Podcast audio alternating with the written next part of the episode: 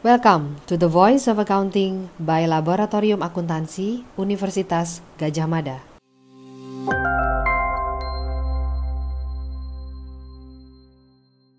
Assalamualaikum warahmatullahi wabarakatuh. Selamat sore Bapak Ibu hadirin semua. Terima kasih atas kehadirannya dalam diskusi hari ini. Semoga Bapak dan Ibu semua dalam kondisi yang sehat dan walafiat. Bagi yang menjalankan puasa semoga diberikan kekuatan sampai akhir nanti, sekitar masih dua jam lagi.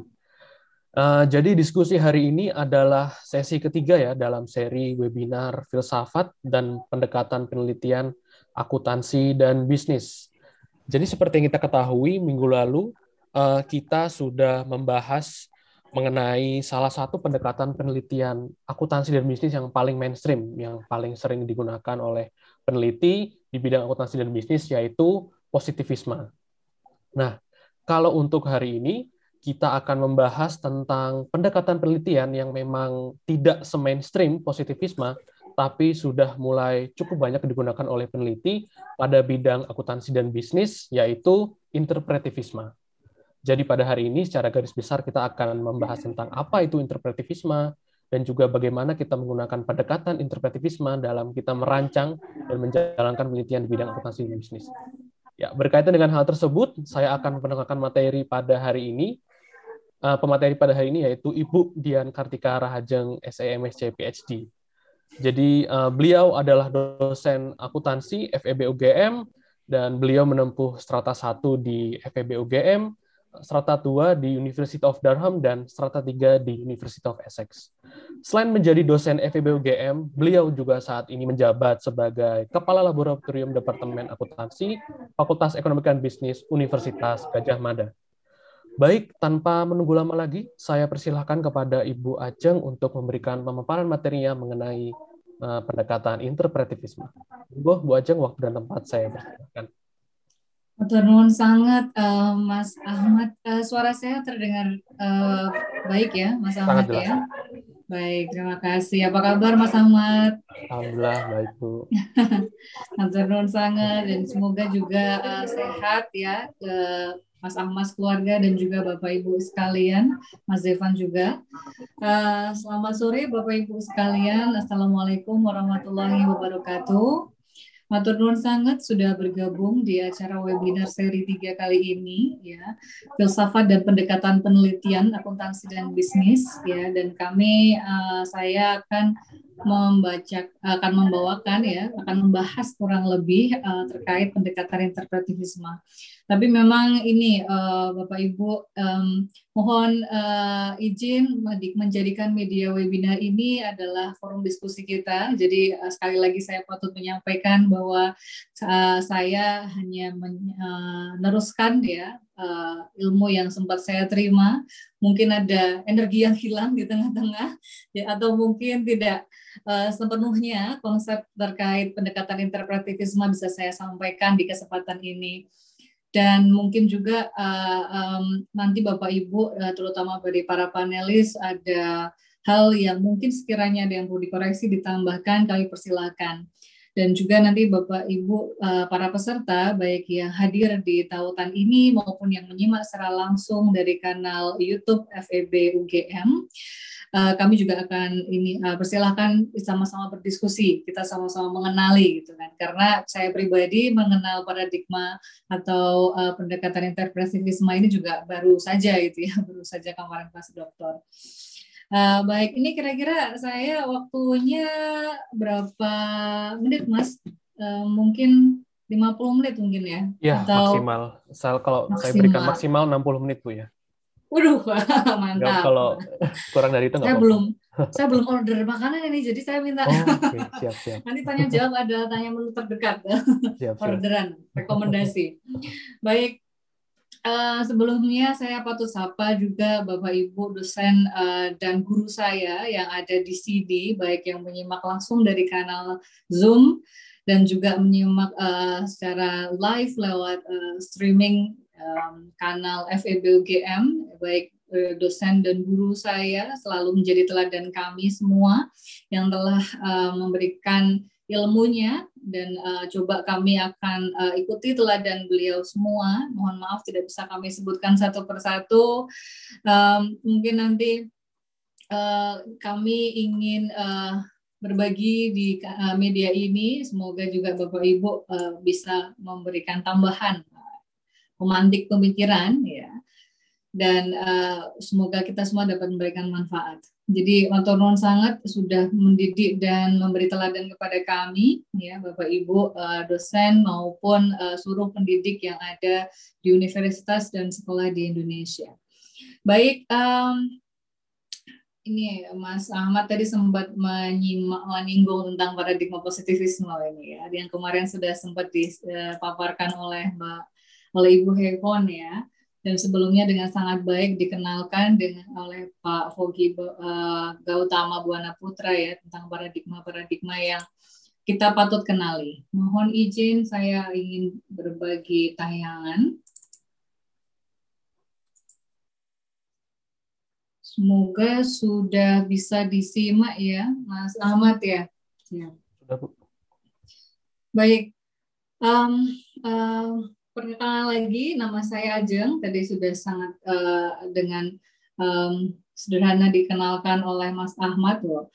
Ada satu hal yang perlu saya uh, tambahkan. Loh. Mas Ahmad, uh, S dua saya kan di uh, uh, Durham, nah itu bacanya Durham, Mas. Kalau Durham, ini, ini kayak setiap saat saya harus merespon oh, ini, ya. Saya minta maaf sekali ini, Bu. Enggak masalah, enggak, maksudnya bercanda, Mas, gitu ya. Jadi, apa namanya, kita suka bercanda-bercanda gitu kan. Bacanya gimana ini? Durham, Durham University, ya, di Inggris. Ini nggak tahu nih, semoga Mas Ahmad bisa segera menyusul, ya, untuk uh, kuliah S tiga gitu kan. Tapi pertanyaan saya, yakin Mas gitu ya? Harus yakin ya Mas ya. Bismillah, semangat. Harus semangat.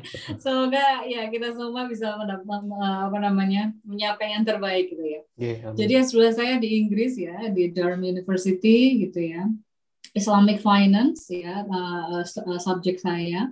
S tiga saya di University of Essex, Colchester, di Inggris juga.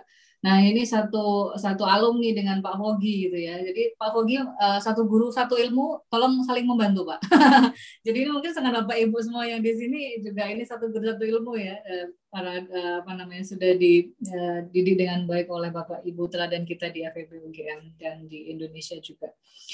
Um, uh, kami ingin sedikit bagikan, ya, terkait paradigma interpretivisme ini yang uh, juga berkaitan dengan riset S tiga saya, ya. Nanti akan kurang lebih akan uh, saya share pengalaman selama menentukan arah hidup, arah penelitian saya mau dibawa kemana gitu ya, Mas Ahmad. Jadi ini kayaknya kita temanya ngebuburit ya, Mas ya. Iya, Bu, ngebuburit sangat berfaedah ini. Interpretivisme. Oh. Bersama Mas Ahmad, Faizal Asmi. Luar biasa ini, Bapak Ibu sekalian, ngabuburit yang sangat uh, berfaedah, berfaedah. Tidak, tidak unfaedah. Anyway, um, di sini uh, uh, saya juga akan berbagi terkait uh, topik S tiga uh, yang uh, sangat uh, sangat mengacu pada paradigma interpretivisme. Dan uh, uh, nanti akan saya sampaikan detail gitu ya, apa saja sih yang saya lakukan selama S tiga kemarin gitu kan. Dilema apa yang terjadi. Baik, um, saya ingin uh, juga mengingatkan nih sebelum kita ngobrol-ngobrol lebih jauh nih, mungkin uh, dari Pak Fogi kemarin ada sedikit apa namanya uh, takeaway gitu ya yang saya mau sampaikan kembali gitu ya. Uh, tentang uh, konsep dasar, ya, mengingatkan lagi tentu saja sebelum kita beranjak ke uh, perspektif berikutnya adalah konsep dasar yang harus terus Bapak Ibu ingat gitu ya, dan um, mungkin menjadikan ya betul renungan gitu ya, menjadikan um, um, cara pandang gitu ya, menjadikan kurang mungkin menjadi jawaban atau bisa menjadikan tambahan kebingungan gitu ya. Terus saya selalu bilang dengan apa namanya, saya telah sampaikan ke, ke mahasiswa bimbingan saya ini ya, mau baik S satu, S dua maupun S tiga gitu ya. Saat Anda bingung, nah berarti Anda sudah di jalan yang tepat gitu ya. Jadi Mas Ahmad, jadi bingung nggak apa-apa Mas gitu ya. Iya, bingung itu positif gitu ya. Karena apa? Berarti Anda Anda Anda akan membuka semua sense, semua semua radar tentang apa yang sebenarnya saya ingin tahu yang saya belum tahu gitu. Karena yang paling ngeri adalah kita nggak tahu kalau kita nggak tahu. Yes. Jadi kita akan lebih baik kita ta, kita ingin tahu apa yang kita nggak tahu. Wah, ini memang ngabuburit versi agak berat gitu ya. Seberat beban hidup Allah gitu ya Mas Ahmad ya.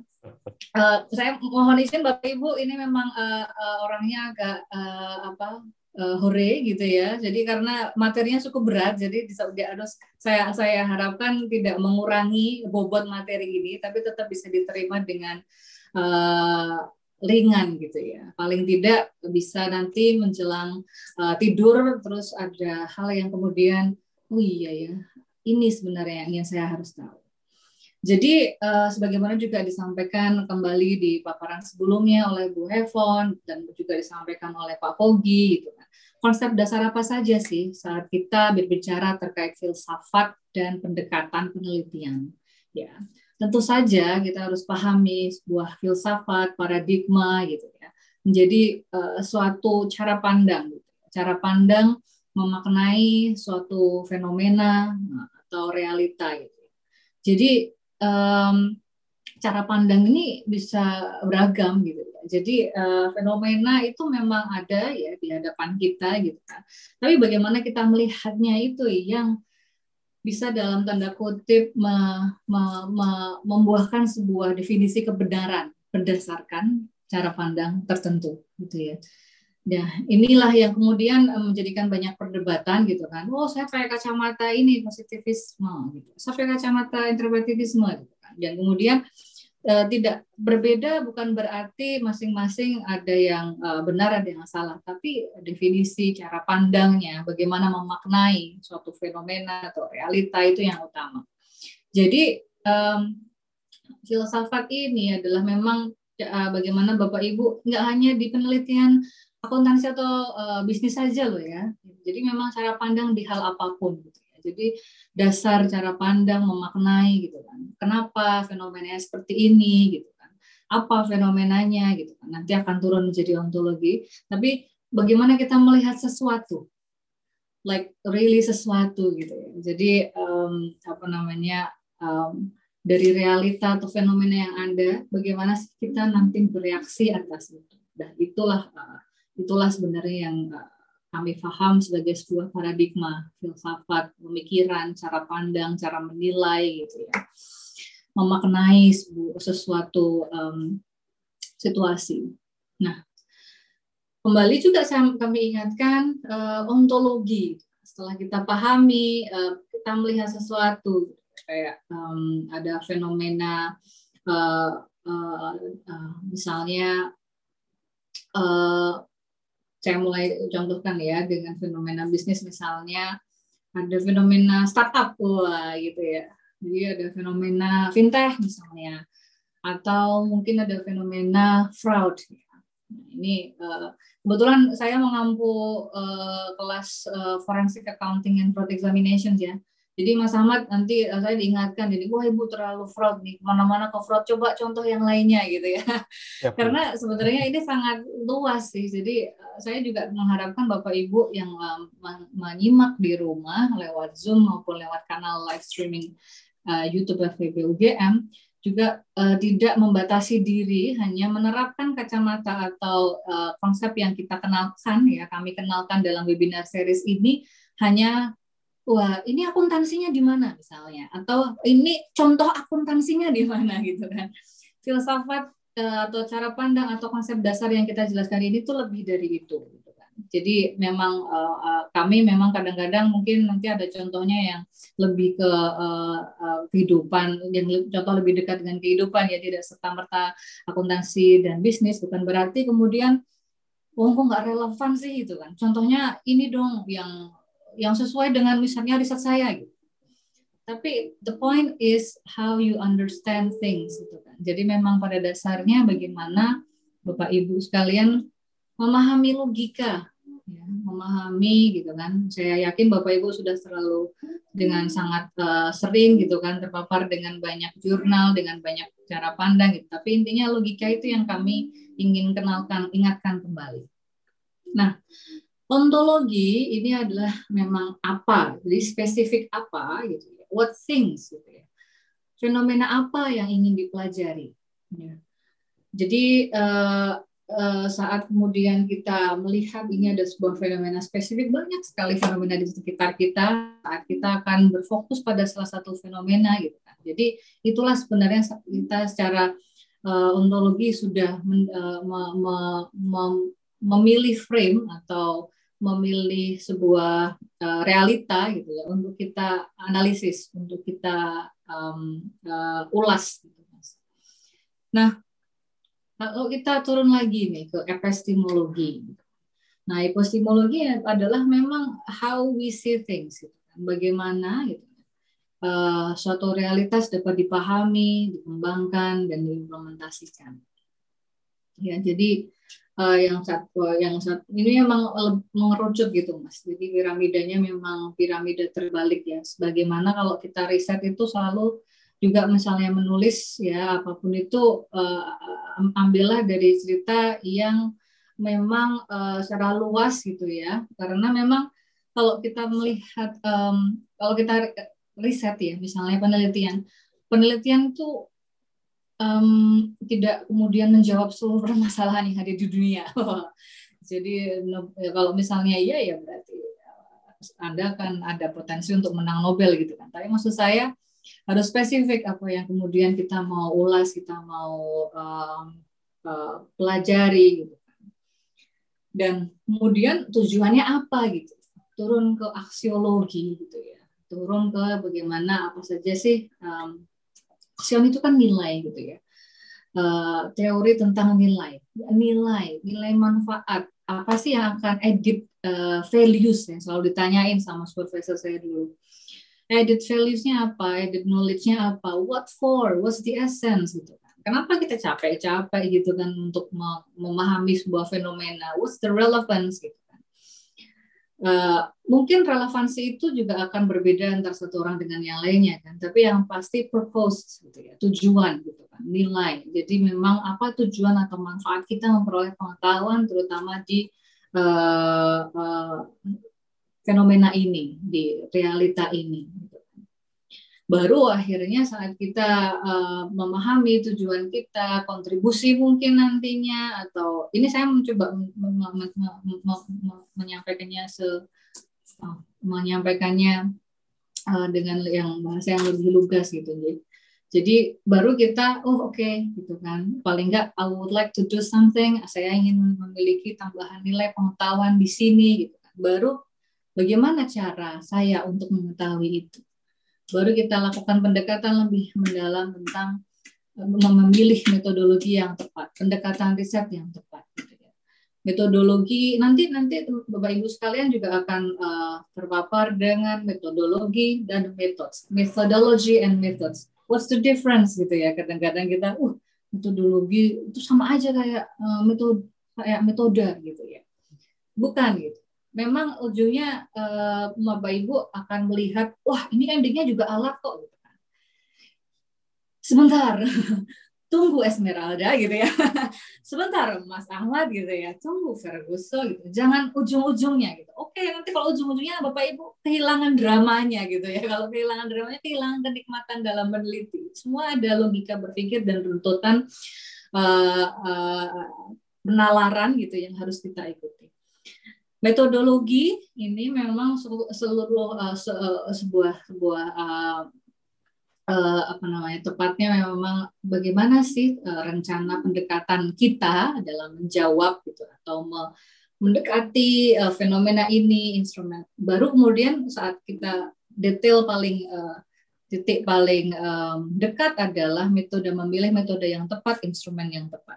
Tapi memang pendekatan riset itu sangat luas, mulai dari jelas memilih, menetapkan paradigma, menetapkan paradigma, sehingga menetapkan alat yang tepat gitu kan, untuk menjelaskan suatu fenomena. Nah, jadi dari saya ini hanya mengulang kembali dari uh, definisi filosofi, uh, filsafat, paradigma, ontologi, epistemologi, aksiologi, hingga metodologi dan metode gitu ya. Nah, Bapak Ibu sekalian, um, di sini kami ingin juga menyampaikan lagi bahwa memang asumsi dasar kita memang uh, penelitian di bidang akuntansi, bisnis, ekonomi gitu ya, itu memang meminjam gitu ya kacamata ilmu sosial gitu ya. Jadi memang kita sering uh, dihadapkan pada natural science versus uh, social science gitu Bapak Ibu. Nah, terutama di pendekatan interpretivisme ini, gitu kan. Nanti kita akan diskusikan ternyata juga mengacu pada salah satu uh, apa namanya ilmu ya, memang karena ilmu interaksi antara manusia, jadi akan berkait juga ada nilai uh, sosiologi juga di sini. Baik, um, ini juga kami sampaikan lagi ya, bahwa memang pendekatan interpretivisme ya, sebagaimana yang pernah dihantarkan oleh Pak Fogi di sesi satu, jadi memang uh, kita mengacu pada uh, sebuah uh, pandangan bahwa uh, realita itu uh, dikonstruksi ya, oleh aktor-aktor uh, uh, di dalamnya, aktor sosial. Jadi manusia itu Uh, uh, jadi ini konstruk sosial yang di dalamnya ada banyak individu gitu ya. Jadi memang nanti kita banyak panggil ilmu uh, sosiologi juga di sini juga menggunakan paradigma yang sama. Ya. Jadi nanti uh, tapi kemudian tidak kemudian wah ini ternyata mana riset uh, akuntansinya gitu. Wah ini riset sosiologi gitu, bukan. Jadi ini kita meminjam kacamata. Meminjam kacamata nggak masalah, sama-sama menyimak untuk melihat fenomena gitu. Tapi tujuan kita apa? Makanya kembali lagi ke tadi uh, nilai yang semua. Nah, um, di uh, paradigma interpretivisme, ya mungkin Bapak Ibu juga sudah, wah interpretivisme berarti menginterpretasi gitu ya. Bagaimana bouncing, bagaimana reaksi dari konstruk sosial, dari masyarakat, dari individu yang ada di dalam konstruk sosial tersebut gitu ya. Jadi memang uh, dalam uh, pendekatan atau paradigma interpretivisme ini, pengetahuan itu memang dimediasi oleh proses interpretasi oleh aktor-aktor sosial gitu ya, yang diukur dengan konsistensi uh, logis gitu ya. Interpretasi yang subjektif, really, ini karena it depends on me ya. Me itu siapa? Ya, individu yang ada di dalam komunitas atau konstruk sosial tersebut. Jadi memang subjektivitas itu yang sengaja kita capture ya. Karena apa? Ya, karena fenomenanya tepat untuk saya melihat subjektivitas dari uh, uh, aktor ini. Gitu. Saya melihat fenomena misalnya uh, kasus uh, fraud gitu ya. Uh, ini saya ingin tahu fenomena fraud atau uh, realita fraud ini bagaimana sih orang-orang uh, atau uh, uh, individu yang ada di dalamnya dalam merepresent, dalam menginterpretasi, dalam dalam mereaksi, bereaksi atas uh, fenomena ini dalam kasus fraud ini. Ya. Nah, ini ini ini uh, uh, memang sangat logis gitu kan untuk mengidentifikasi kasus fraud terutama dari perspektif ya uh, uh, uh, terdampak ya yang yang yang menyebabkan atau yang uh, yang yang melakukan tindakan fraud kemudian yang terdampak gitu ya. Untuk mengetahui apa sih sebenarnya what's the thought, apa pemikiran mereka, apa sebenarnya yang mereka rasakan, what they feel. Jadi memang interpretasi subjektif ya yang diselaraskan dengan interpretasi aktor sosial di dalam komunitas ini. Nah, eh, jadi memang metode penelitian di dalam pendekatan paradigma interpretivisme ini tujuannya memang memahami interpretasi dari para aktor. Yang salah satunya ini dilakukan dengan beberapa metode, salah satunya wawancara, observasi. Nanti saya akan lengkapi dengan metode yang lainnya. Nah, ini juga sudah ada beberapa contoh ya yang eh, bagaimana penelitian sebelumnya juga mencoba untuk mengadopsi paradigma interpretivisme dalam isu at, uh, bisnis, uh, ekonomi, dan akuntansi. Terus uh, saya juga harus sampaikan bahwa fenomena, sorry, uh, di dalam kacamata, di dalam paradigma interpretivisme, di situ kita juga akan tahu di bawah payung interpretivisme ini ada banyak juga cara pandang yang lainnya gitu, yang mungkin akan diteruskan di seri berikutnya ya. Dan uh, salah satu yang ada di dalam payungnya ini adalah uh, fenomenologi hermeneutika dan poststrukturalisme. Uh, jadi kayak um, ini memang memang memang tidak bisa lepas gitu ya di dalam payung uh, dari uh, paradigma interpretivisme. Nanti kita akan uh, kembali di situ. Tapi yang paling tepat di sini intinya yang Bapak Ibu selalu harus ingat adalah manus paradigma interpretivisme ini melihat manusia, melihat aktor ya, aktor sosial gitu ya di dalam um, lingkungan, di dalam ekosistem, di dalam konstruk sosial ini, ini menjadi uh, tinggal itu uh, uh, tidak benar-benar bebas dari interaksi dunia. Ya, kalau pendekatan yang lain seperti pendekatan positivisme itu seolah-olah mereka itu berdiri sendiri gitu ya. Dan itu yang kemudian di uh, challenge gitu ya di pendekatan ini. Nah ini dia oh, perdebatan abad ini, jreng jreng jreng gitu ya. Biar Mas Ahmad kuda bulana mau interpretivisme, positivisme, atau kritis, atau wah, padahal nanti kalau sampai kritikal nanti wah kemudian kita terpaper dengan banyak materi dari Roy Bhaskar hingga Foucault hingga ah, hanya Hanya dirimu yang bisa menentukan arah tujuan riset gitu Mas. Jadi kuncinya memang kita peneliti apa yang tepat bagaimana kita mendekati. Anyway, ini yang sering kita selalu tanyakan gitu kan. Wah, berarti bertentangan gitu ya. Berarti sebelumnya memang saya agak curahkan sama Bu Yvonne gitu ya. Selama seminggu sebelum saya paparan ini loh, saya nggak satu geng gitu ya dengan Bu Yvonne yang positivis gitu. Kemudian kalau sama teman-teman yang positif, kalau saya kumpul-kumpul dengan dosen nggak kemudian kita seperti itu gitu ya. Jadi intinya ini memang cara pandang dan tidak ada yang salah dengan cara pandang ini. Gitu kan. Ya ini memang sangat tergantung dari fenomena itu, tergantung juga dari diri kita dan apa yang tepat. Gitu kan. Jadi nggak kemudian saya nggak ngobrol gitu ya dengan yang positivis, saya juga nggak pengen ngobrol dengan yang kritikal gitu. Kan. Tapi kita pahami dulu nih sebenarnya. Tapi memang sering sekali interpretivisme ini ditempatkan dalam sebuah dikotomi dengan pendekatan positivisme gitu ya. Jadi lu, gue, nah gitu ya. Tapi intinya selalu ditayangkan, diparadokskan gitu ya. Ilmu alam, ya ilmu sosial, hard science gitu, and social science gitu.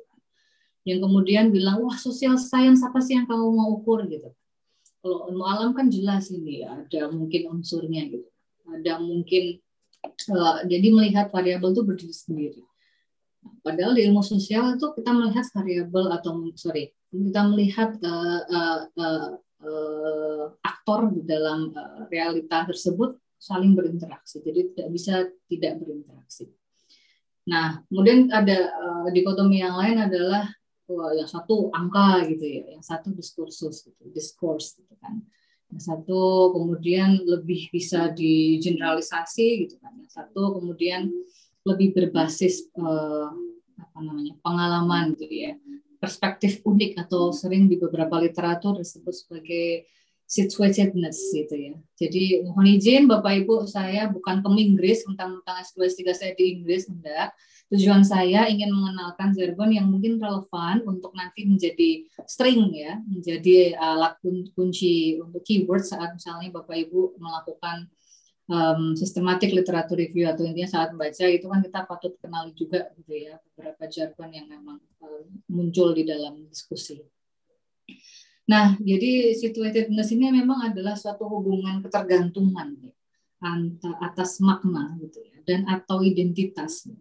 Pada konteks spesifik ya seperti sosiohistoris, geografis, gitu, budaya, gitu, hubungan sosial dan kekuasaan, gitu, kerangka filosofis, ideologis, gitu ya, di mana berbagai aktor sosial ini secara dinamis itu uh, selalu berinteraksi gitu ya, baik itu dia akan membangun gitu ya, supporting gitu kan, negotiating gitu. Atau mungkin challenging gitu, atau mungkin memperebutkan juga, gitu, saling menantang.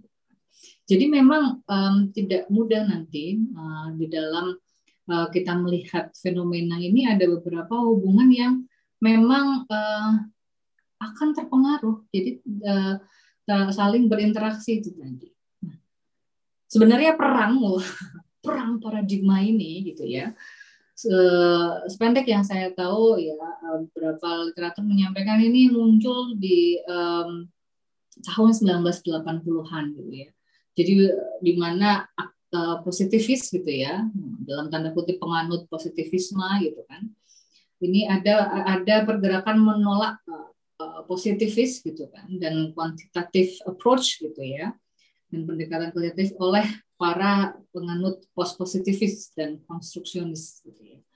Jadi mereka ingin bahwa harusnya dikenalkan pendekatan yang lebih natural, lebih dekat ke kenyataan yang ada gitu ya, yang memang sama validnya gitu ya dengan studi empiris yang sebagaimana sering dilakukan oleh uh, penganut positivisme. Jadi do not, jangan jangan jangan lepaskan gitu ya. Jadi jangan melepaskan manusia dan nilai yang ada manusia dalam sebuah realita. Jangan melepaskan aktor dan nilai yang embedded, yang situatedness, yang akan mempengaruhi aktor tersebut dan akan mempengaruhi tindakan aktor tersebut. Tindakan ya mungkin kalau dikembalikan mungkin uh, uh, tindak uh, berbagai macam ya putusan uh, ekonomi, bisnis gitu ya, atau mungkin uh, apa namanya? aktivitas akuntansi. Intinya kita akun harus kembalikan gitu, rehumanisasi ya, menolak gitu. Tadinya dehumanisasi ini terpisah, ini uh, uh, unit yang terpisah gitu. Tapi penganut post-positivisme ini mengatakan no, manusia itu ya menjadi aktor sentral gitu ya dalam pengembangan ilmu pengetahuan. Jadi itu harus dipertimbangkan value mereka gitu ya, opini mereka, perspektif mereka, how they perceive things, persepsi.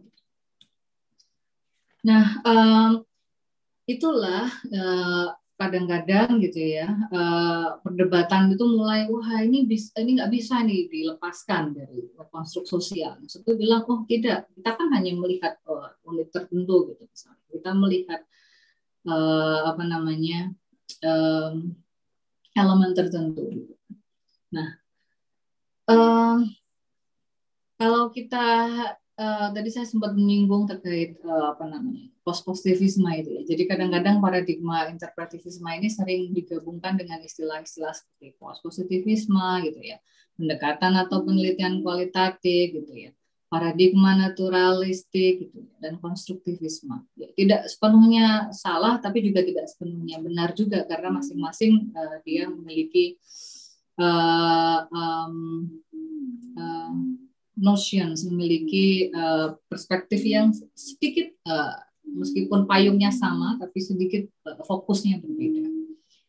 Nah, makanya oh maaf ini ada typo. Jadi interpretivisme ini menjadi payung gitu ya, bukan paying. Jadi nggak ada yang bayar gitu ya. Jadi menjadi payung gitu ya. Beberapa aliran pemikiran yang berbeda, termasuk fenomenologi, hermeneutika seperti yang saya sampaikan tadi, teori kritis gitu, interaksi simbolik dan etnometodologi. Uh, apalagi itu ya. Gak apa-apa mas itu kan. Yang penting pernah dengar gitu kan. Nanti kita cari tahu. That's the essence of learning. Dan teori uh, feminisme gitu ya, feminisme di akhir uh, hingga gitu, sorry, uh, interaksi simbolik dan etnometodologi termasuk pragmatisme gitu ya, yang baru uh, muncul di akhir abad sembilan belas, di awal abad dua puluh, dan teori feminisme. Jadi memang ini ini ini memang payung yang sangat luas gitu ya, yang kemudian bisa me, uh, menangkap, menjelaskan, memandang, melihat fenomena yang ada di dalam konstruk sosial gitu ya, di dalam uh, realita gitu kan, karena luas sekali. Nah, makanya mengingat luasnya kategorisasi ini sebenarnya dapat membingungkan kalau misalnya gitu ya uh, uh, di dalam uh, penelitian gitu ya, kadang-kadang kita uh, apa namanya akan uh, akan mengarah gitu ya pada uh, pendekatan yang mungkin akan overlap gitu ya antara satu dengan yang lain. Jadi memang uh, Lincoln, Hemen dua ribu sebelas juga dia menyampaikan bahwa pada tingkat uh, paparan penelitian gitu ya, pendekatan uh, pandangan uh, ya positivis dan interpretivis itu ya. Sorry, positivisme dan interpretivisme ini memang kontras gitu kan. Tapi kadang berbagi strategi atau metodologi sehingga tumpang tindih. Jadi blur gitu.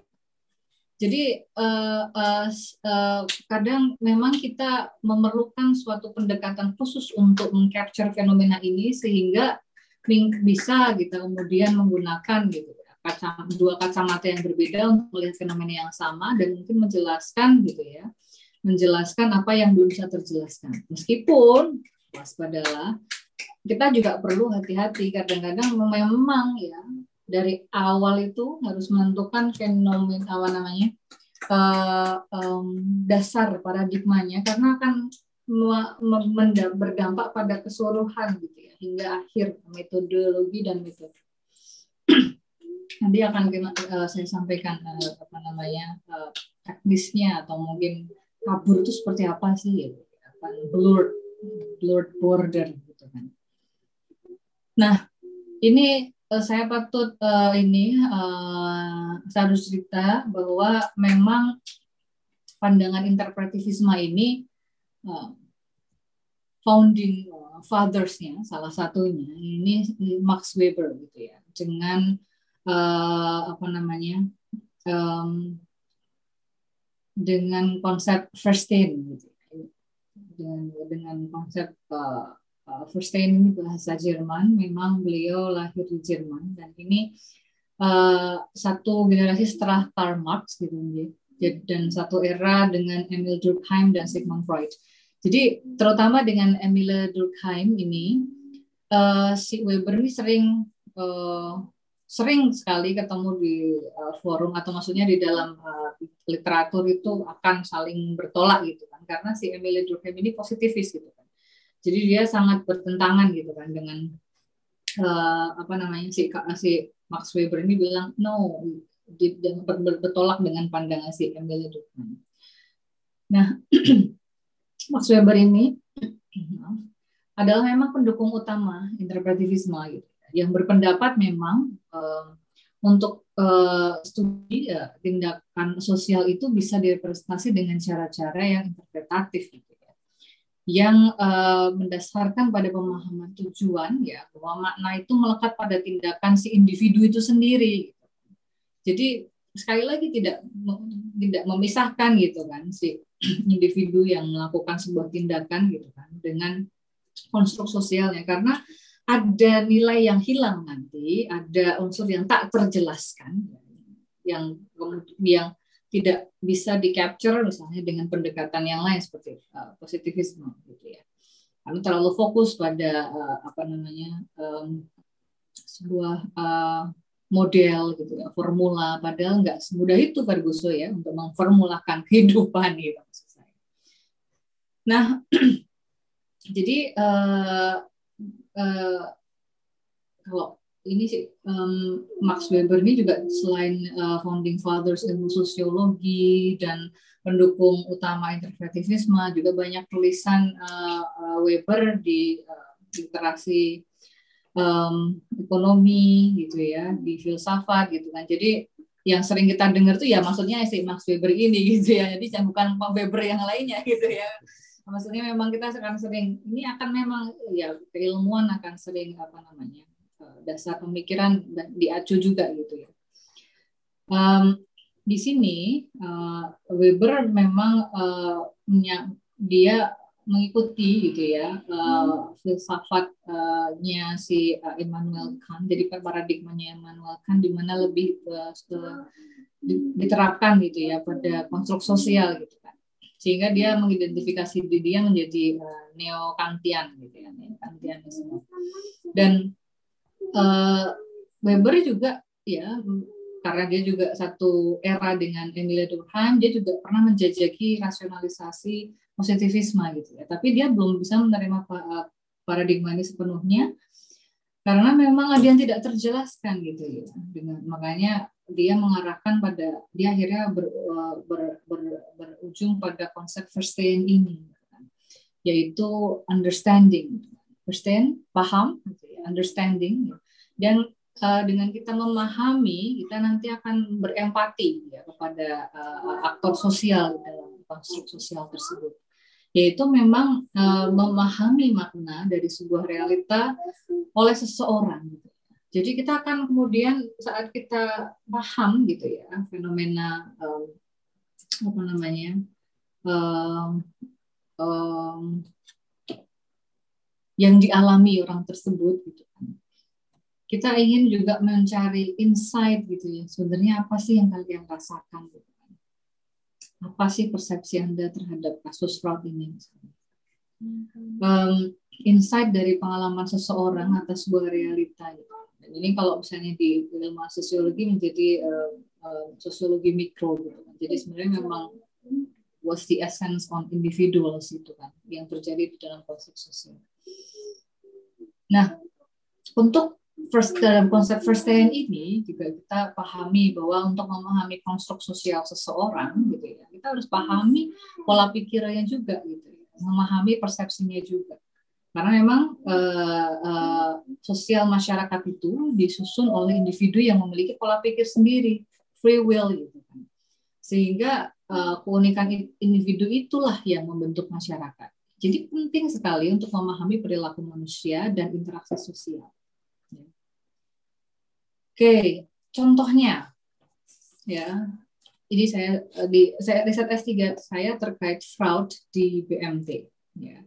B M T Baitul Mal wat Tamwil gitu ya. Jadi yang kita kenal mungkin uh, uh, uh, uh, sebagai koperasi syariah. Jadi fenomena yang saya mau tangkap ini adalah pertama adalah fenomena bahwa B M T ini ya menjadi um, uh, sebuah konstruk sosial yang sedang berkembang di dalam masyarakat dan berkembang itu sangat pesat gitu kan. Nah di saat yang sama gitu ya eh, eh, terdapat eh, penyelewengan, terdapat fraud. Gitu. Kalau kita melihat definisi fraud ini, eh, fraud itu terjadi karena ada conflicting values. Adanya seseorang yang menyalahi kewenangan gitu ya, adanya seseorang yang lebih berpikir, lebih memilih untuk memperkaya diri misalnya atau kelompoknya gitu ya, jadi memilih uh, uh, value ekonomi gitu ya, di antara value-value yang lainnya yang kita temukan di dalam wadah B M T ini. Jadi saya fokus pada fraud di uh, B M T di Indonesia. Nah, uh, uh, yang saya lakukan adalah, ini sebenarnya saya juga agak sempet, sempet, saya juga mau sharing nih Mas Ahmad. Saya dulu S dua saya, ya S satu, S dua itu kan uh, uh, uh, penelitian saya kuantitatif, oh, murni kuantitatif, gitu. Jadi positivis ini, jadi mantan positivis ya enggak sih, masih tetap kita panggil juga gitu ya. Jangan grogi ya Mas Wogi ya, saya bilang mantan gitu ya, nanti muncullah kenangan, unggahan, ini kenangan filosofi gitu ya. Apalagi nanti apa namanya, kita, jadi saya waktu S satu, S dua dulu gitu ya, saya pikir tidak ada cara lain untuk mendekati gitu ya, sebuah fenomena. Semuanya dalam tanda kutip harus dikuantifikasikan, harus diangkakan. Karena itu yang bisa menjawab gitu kan, harus masuk formula, harus diangkakan gitu kan. Ya mungkin waktu itu memang saya apa namanya uh, belum mungkin mengenal lebih dekat juga dengan positivisme gitu ya.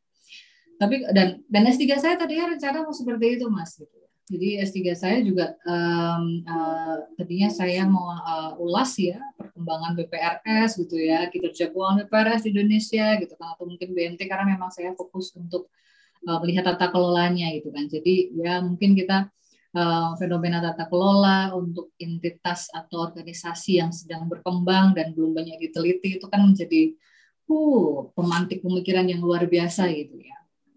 Nah, lalu kemudian se, se, se, semakin saya menyelam gitu ya, menyelam di um, realita ya, di fenomena B M T, B P R S ini gitu ya.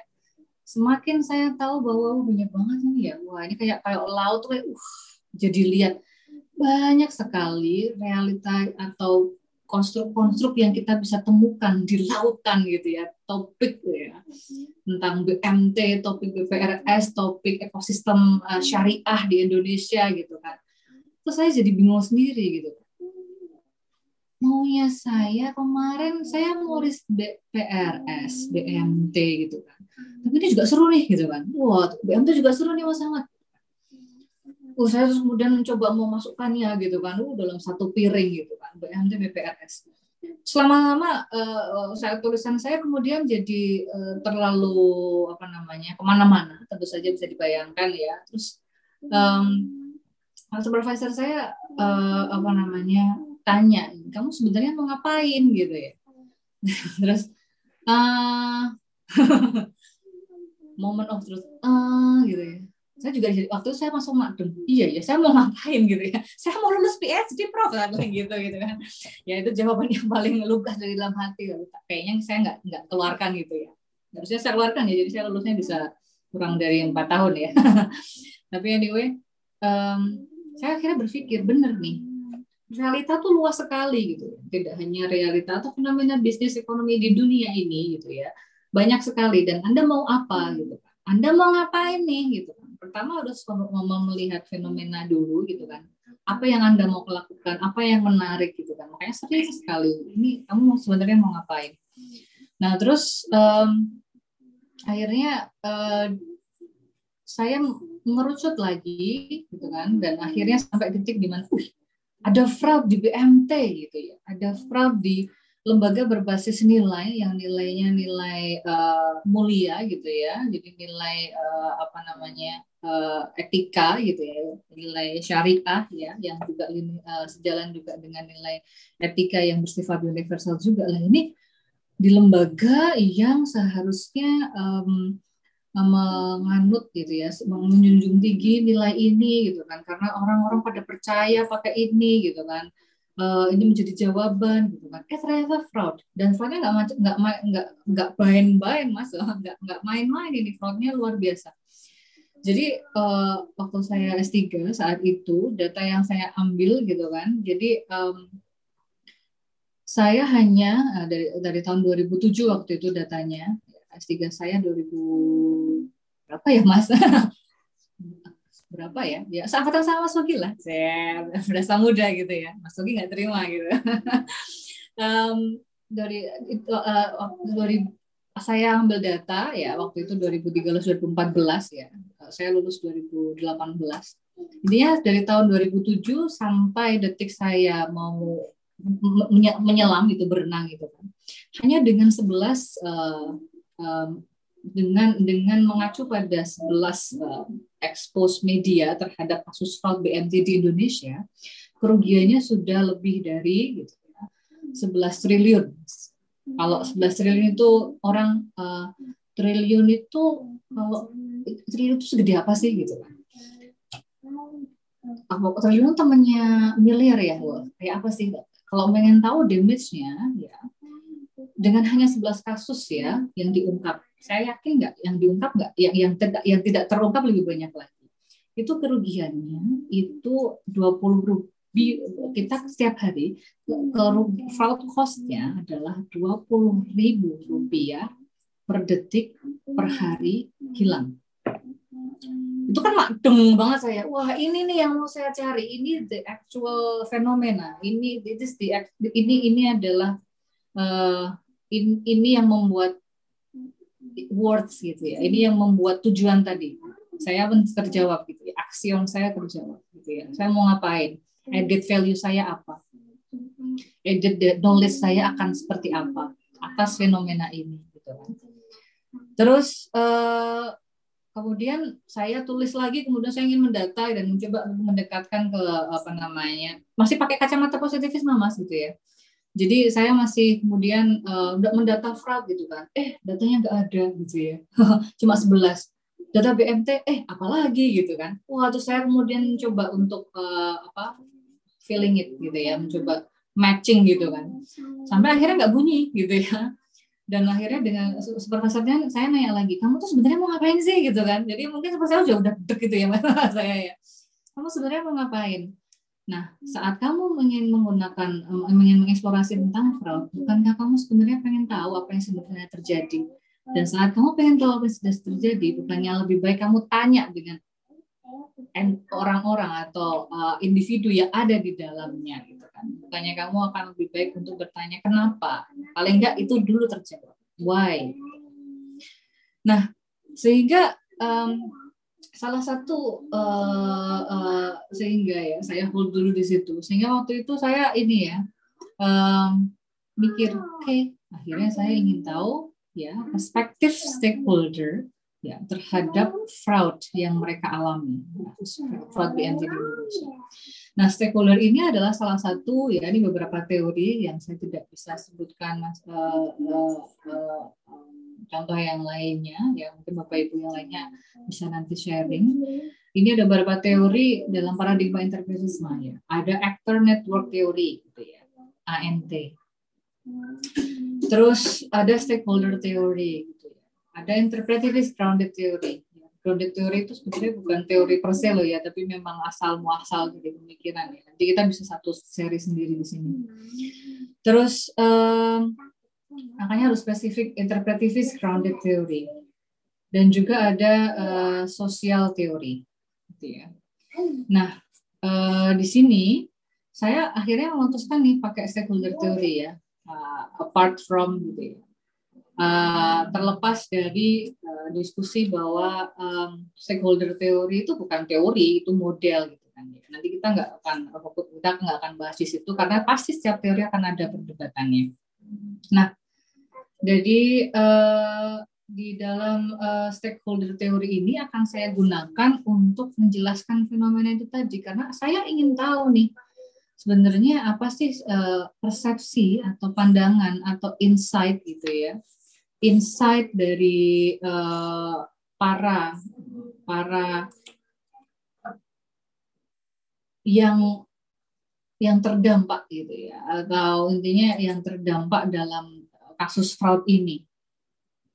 Nah, kalau saya mendekati fenomena ini berarti Mas, stakeholder theory ini uh, menjadi apa namanya tepat gitu ya, karena saya uh, peneliti intinya harus mengcapture semua fenomena gitu kan, semua persepsi gitu ya yang ada di dalam konstruk sosial tersebut. Jadi aktor ini, aktor A, aktor B, aktor C, dia akan memiliki perspektif yang berbeda-beda. Nah, tantangannya di dalam interpretivisme, kalau miss saja, nggak di dalam konstruk ini Anda mendefinisikan ada beberapa uh, aktor gitu ya, A, B, C, D, D gitu ya.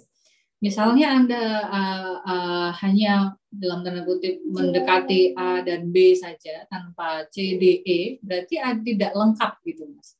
Maksud saya adalah itulah tantangannya. Kalau interpretivis harus mencari selengkap mungkin, gitu, sebanyak mungkin. Gitu kan. Kalau nanti interview ya nanti ada interview tuh deadline-nya eh, bukan deadline, pagunya memang sebanyak mungkin. Tapi memang intinya harus mendapatkan perspektif yang uh, uh, luas yang bisa menjelaskan fenomena dari berbagai sisi. Nah, itulah makanya dalam konstruk sosial itu dalam uh, interpretasi itu memang harus mendapatkan interpretasi dari keseluruhannya. Uh, nah, uh, okay. Nah, kita ber, kita beranjak nih sekarang di uh, apa namanya metodologinya gitu ya. Metodologi yang sering digunakan gitu ya di paradigma interpretivisme gitu ya itu uh, ada beragam gitu ya, yang sering kita dengar mungkin ya wawancara, observasi gitu ya, kuesioner gitu ya. Loh, kok ada kuesioner? Bukannya itu di tempat positivisme ya gitu kan. Nah, ini loh Mas tadi yang saya bilang, makanya sih uh, uh, literatur gitu ya tadi uh, menjelaskan bahwa itulah jadinya uh, garisnya itu blur gitu karena ada suatu ketika kita akan menggunakan instrumen yang sama tapi tetap karena uh, pandai tapi penggunaannya berbeda. Jadi kalau pisau tetap pakai pisau tapi kemudian bagaimana kita crafting pisau ini. Nah uh, ada berbagai metodologi ya. etnografi. Etnografi ini kita benar-benar uh, berada di dalam uh, apa namanya lingkungan uh, ekosistem tersebut dalam durasi waktu yang lama. Jadi nggak bisa tiga bulan etnografi, itu nggak bisa. Etnografi itu bisa kalau misalnya dengar apa namanya um, banyak cerita uh, apa namanya uh, peneliti yang kemudian Snok Hurgonye. Nah, kalau saya dengar Mas. Nah, itu kan dia benar-benar tinggal ya dan hingga lama di situ, menikah dengan orang di situ untuk mengcap untuk mengcapture, untuk menyerap, untuk memahami interaksi sosial, konstruk sosial yang ada. Etnografi itu mungkin ya mungkin ya enam, saya nggak, kalau saya masih belum yakin kalau enam, tapi memang durasinya sangat lama gitu ya. Jadi intinya kalau tiga bulan nggak bisa dibilang sama etnografi Bu, nggak mungkin gitu ya.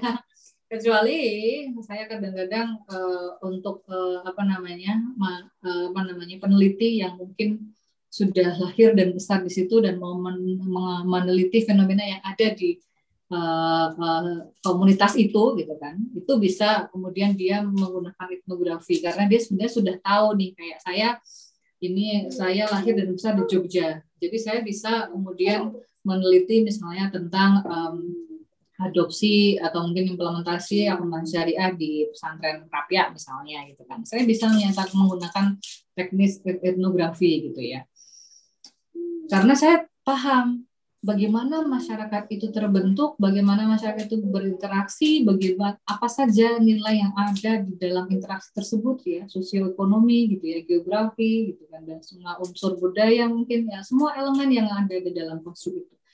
Loh, kita kan ngomongin penelitian bisnis, ngapain sih kita harus peduli itu gitu kan? Wah, sekali lagi Bapak Ibu, nah, mungkin kita ini ya apa namanya harus, nah itulah paradigma interpretivisme itu menyatakan bahwa nggak bisa Anda melepaskan ya identitas Anda, nilai Anda,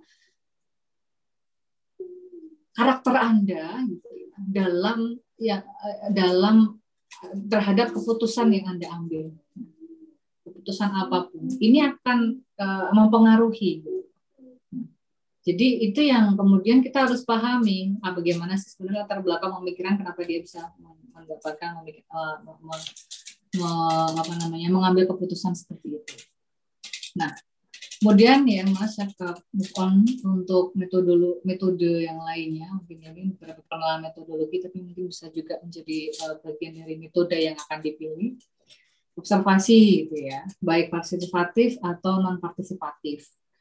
Ya, kapan nih kita pakai itu gitu kan? Nah, tergantung apa yang perlu ya akan kita uh, teliti gitu ya, fenomena apa yang akan kita dekati gitu kan. Jadi uh, misalnya um, pas saya uh, kemudian mencoba ya misalnya melakukan interview gitu kan dengan pelaku fraud gitu ya. Nah, pelaku fraudster itu kan ada macam-macam ya latar belakangnya ya Mas gitu ya. Ada yang bisa dengan baik menerima saya gitu ya, ada yang tidak gitu kan. Nah, ada juga, jadi saya akan bisa hadir ya, duduk bersama gitu kan, dan melakukan observasi secara uh, kemudian berada di dalam ekosistem yang sama gitu kan, dan ikut men men men menerima gitu ya, uh, uh, apa namanya, uh, interaksi atau nilai yang di dalam ekosistem tersebut gitu kan, atau mungkin saya memilih untuk tidak tidak berpartisipasi dalam, sebenarnya hanya mengamati saya. Itu ter, ter, tergantung lagi uh, uh, fenomena yang akan dijelaskan apa. Lalu ada juga klasik interview gitu kan, yang baik itu terstruktur maupun tak terstruktur. Akan lebih baik jika uh, ini bedanya apa nanti. Gitu. Nah itu memang nantinya akan uh, tergantung.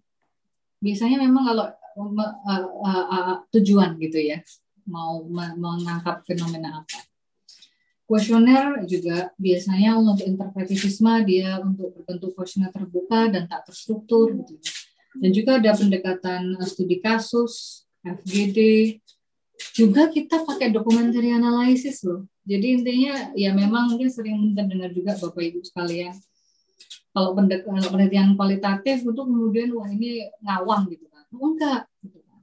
Nah, nanti saya jelaskan bagaimana kita menjaga validitas dan reliabilitas gitu ya, termasuk sumber gitu kan. Jadi sumber gitu kan untuk menjawab fenomena ini juga harus luas, nggak cuma bisa ber uh, harap gitu ya, bergantung pada satu sumber saja, interview tok gitu kan, meskipun yang diinterview itu luas gitu kan. Tapi juga harus akan lebih baik juga dilengkapi dengan metode yang lainnya gitu kan, dan sumber secondary gitu ya, sekunder, misalnya arsip, artefak ya, materi visual gitu ya, teks atau mungkin pengalaman personal, testimonial gitu ya. Nah, saya masih punya waktu lima menit ya kayaknya Mas ya. Sekitar tujuh menit nggak apa-apa. Oh, tujuh menit. Siap. Wah, langsung cerita. Padahal sudah ping-ping-ping di sini ya, teman Bapak Ibu sekalian kayaknya udah ini ya, pengen pengen membantah sepertinya. Ah, enggak, Bu Ajeng gitu ya. Bohong. Mampu sih enggak ya Bapak Ibu ya.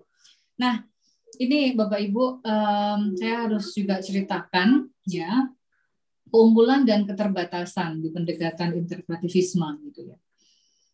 Nah, keunggulannya ya eh, karena pendekatan interpretivisme ini akan mengcapture eh, akan menangkap gitu ya eh, insight dari aktor dalam eh, ekosistem tersebut gitu kan. Jadi validitas internalnya gitu ya lebih tinggi daripada positivis. So, saya langsung eh, tiarap dulu ini teman positif langsung uh wah, berantem nih berantem enggak ya.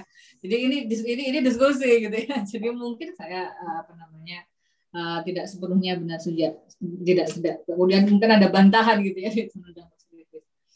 Nah, tapi karena memang kita sudah uh, di, di pendekatan uh, interpretivisme, ini berarti sudah mulai tadi, uh, misalnya di di di di, di contoh uh, riset Freud saya gitu ya.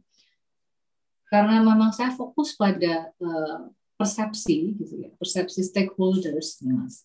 Nah, saya tuh persepsi stakeholder, saya harus definisikan dulu karena tadi saya memastikan saya ini nggak nggak nggak nggak ngarang gitu ya, nggak out of state ya. Wah kalau fraud ya paling gitu-gitu aja gitu ya.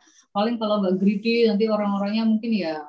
Nah kan kita nggak nggak bisa nggak bisa nggak bisa kemudian hanya seperti itu gitu kan. Kita harus benar-benar uh, membuktikan gitu, mencari data, menanyakan. Gitu kan.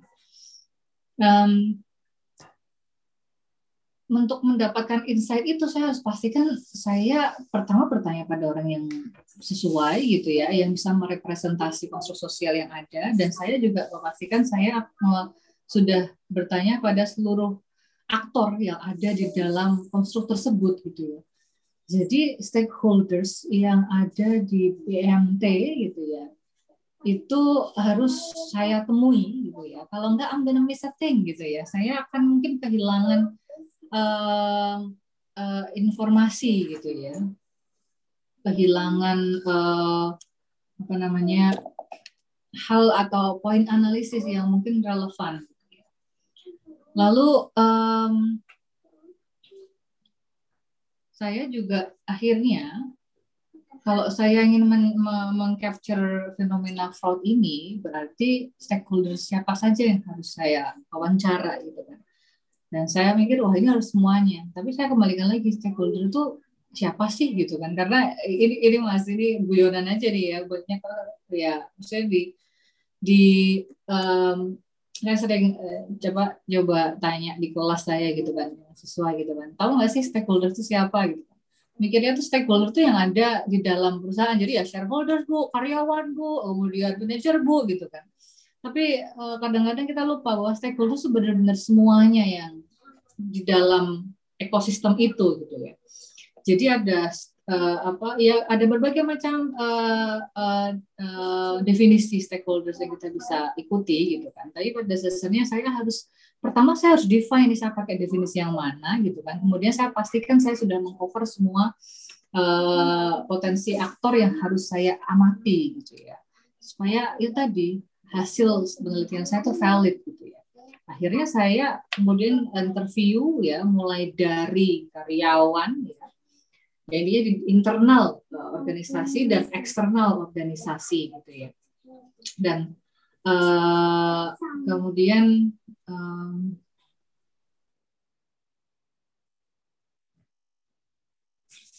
di dalam uh, stakeholder internal saya wawancara dari manajer gitu ya, hingga karyawan gitu ya, baik yang uh, apa namanya terdampak ya secara langsung ataupun tak langsung gitu ya. Karena ternyata wah ini untungnya saya nanya semua jajaran lini manajer gitu ya.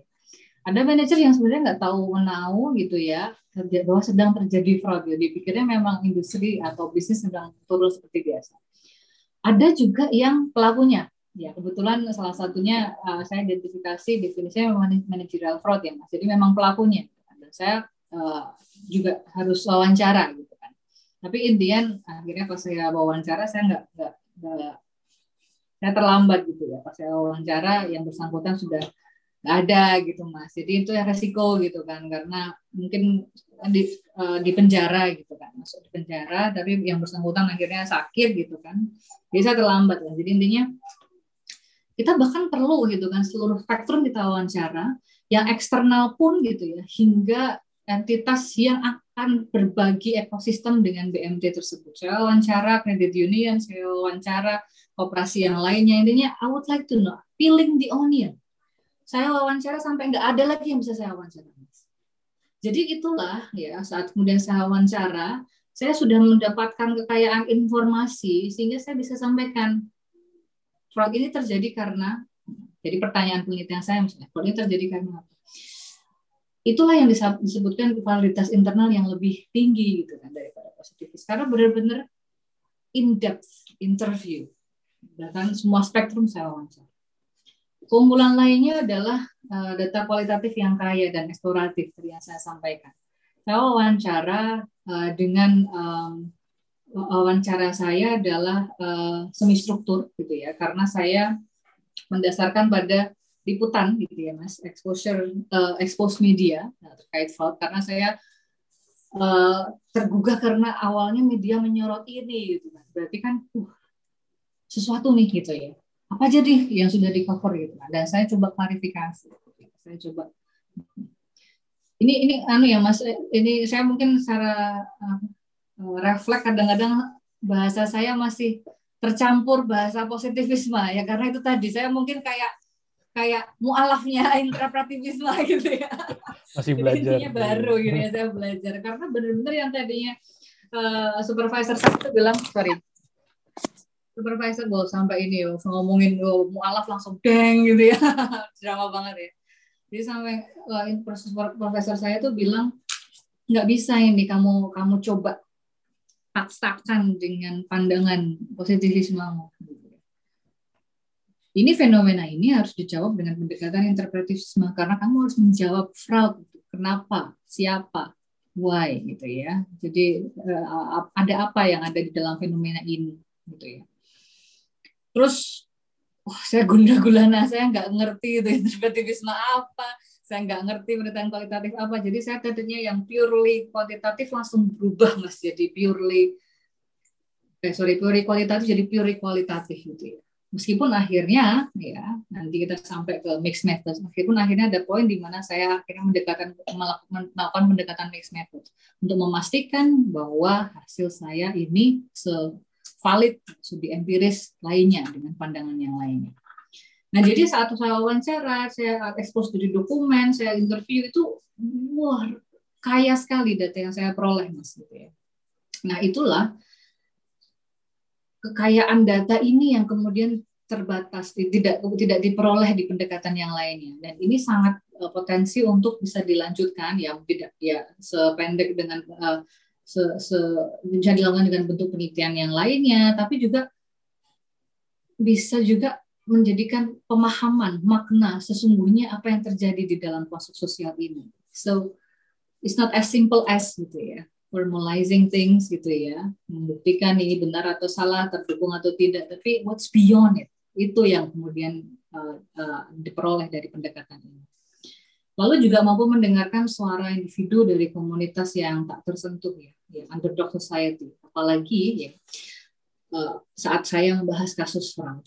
Jadi memang ya ini sangat relevan sekali Mas untuk isu di akuntansi, ekonomi, dan bisnis yang mungkin setipe dengan isu fraud ya. Jadi memang memang tidak bisa kita, ya bisa tapi terbatas dengan pendekatan yang lainnya, tapi akan lebih baik jika fraud itu kita gali lebih dalam, investigasi gitu kan. Dan itu di bisa nih pakai kacamata atau pakai pendekatan ya, interpretivisme gitu ya. Karena saya juga bisa mendapatkan informasi yang mungkin saya tidak ekspektasi sebelumnya. Saat saya bisa ngobrol dengan komunitas yang tak tersentuh ya. Jadi dengan komunitas misalnya si korban fraudnya itu kan siapa sih yang akan kemudian bisa mendekati kalau bukan dari uh, pandangan person to person gitu ya, how we approach individual, how bagaimana saya menjadi bagian di dalam ekosistem itu, partisipatif di dalam um, uh, ekosistem saya gitu kan, untuk menanyakan fenomena atau value apa yang dirasakan oleh si uh, uh, responden ini, stakeholders ini gitu kan. Nah ini jadi sulit kalau misalnya tidak dilakukan di uh, pendekatan yang, jika akan dilakukan di pendekatan yang lainnya. Nah, plus juga ya mampu mendapatkan insight juga dari kelompok yang sulit tertembus gitu ya. Ya, misalnya dari apa namanya penegak hukum gitu kan, saya juga wawancarai investigator gitu kan, yang sebenarnya itu ya kalau ngomongin hal yang sensitif intinya untuk mendekati fenomena yang uh, sepertinya perlu uh, uh, didekat perlu pendekatan yang khusus gitu ya, yang kemudian lebih um, personal gitu ya, karena memang ini Um, sensitif, ini unik, ini memang harus um, uh, di didekati dengan uh, uh, kacamata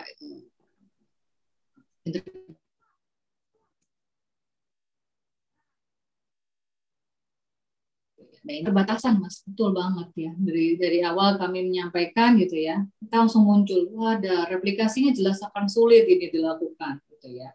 Dan mungkin saat mencoba mereplikasi ya, kemudian di tengah jalan misalnya Mas Ahmad akan mencoba mereplikasi penelitian saya, itu akan mungkin kehilangan reliabilitas dari penelitian sebelumnya karena uh, sense-nya akan berbeda ya, tentu saja yang uh, meskipun yang diwarna eh, yang diwarna, diwawancarai sama atau konstruk sosialnya sama, cari tapi memang pandangannya juga akan berbeda gitu ya, karena ini bouncing ya, values antara researcher ya dan uh, uh, individu di dalam konstruk tersebut, sehingga memang ya adanya bias peneliti ya, kurang objektif. Wah berarti oh lemah ini, nggak usah pakai lo, nggak gitu gitu ya, maksudnya gini, um, memang itu yang sebenarnya mau saya capture gitu, subjektivisme. Jadi memang uh, persepsi dari masing-masing individu, what they thought of this phenomena gitu ya. Apa yang mereka pikir dari ini, apa sebenarnya yang bisa saya peroleh, masukan apa gitu ya, mungkin ya technically, kemudian uh, apa namanya saran apa gitu kan yang bisa yang bisa kemudian kita peroleh untuk menjadikan uh, fenomena ini misalnya lebih lebih baik lagi atau mungkin masalahnya diselesaikan. Bisa jadi ingat Mas ada uh, ini kan kemarin kami masih uh, masih uh, bahas kasus Garuda Indonesia ya. Ya, terkait implementasi P S A K dua puluh tiga waktu itu, kasus yang financial statement fraud. Di situ kan ada apa namanya peran K A P juga kan gitu ya, K A P gitu kan.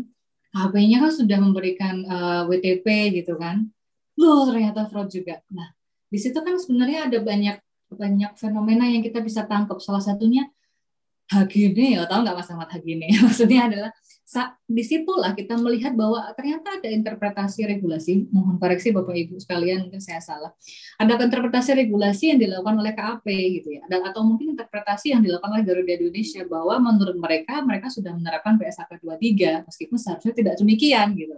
Nah itu kan kita kelihatan tuh, saya nggak bisa kemudian hanya mendata siapa yang menyalahi P S A K dua puluh tiga gitu kan, saya tabulasi gitu kan, saya masukkan formula, tapi kan enggak, kok bisa interpretasinya tuh berbeda.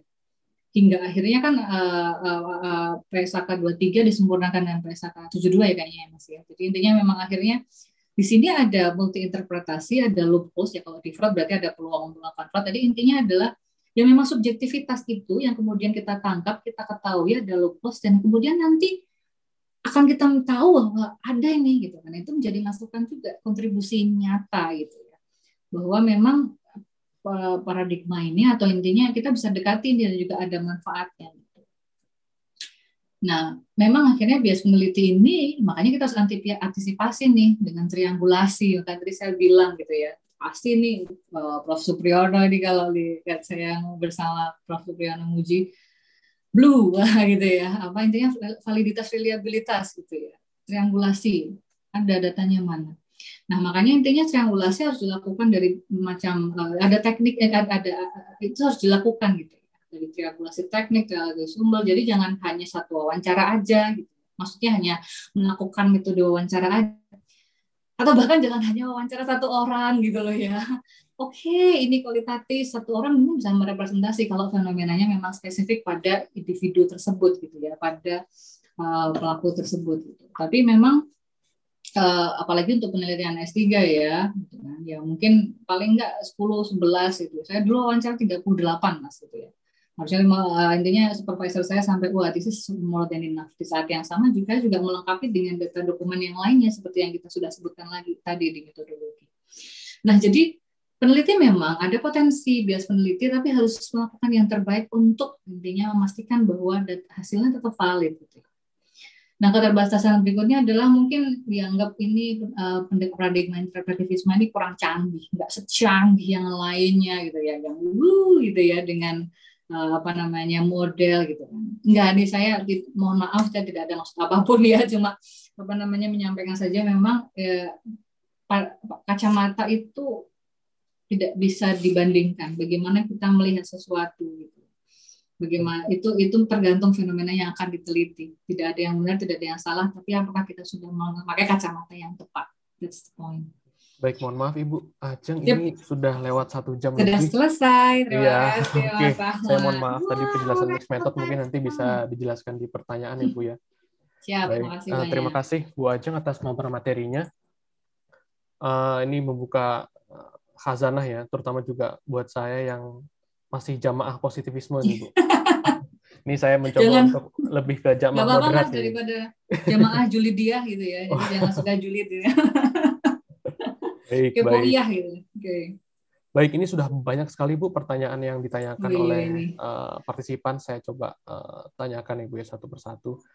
Ini hmm. uh, pertama dari uh, Ibu Yeni Kuntari ya, dosen di S T I E Widya Manggala. Hmm. Uh, jadi tadi dijelaskan bahwa menurut Weber disebutkan bahwa realita dikonstruksi oleh seseorang atau individu.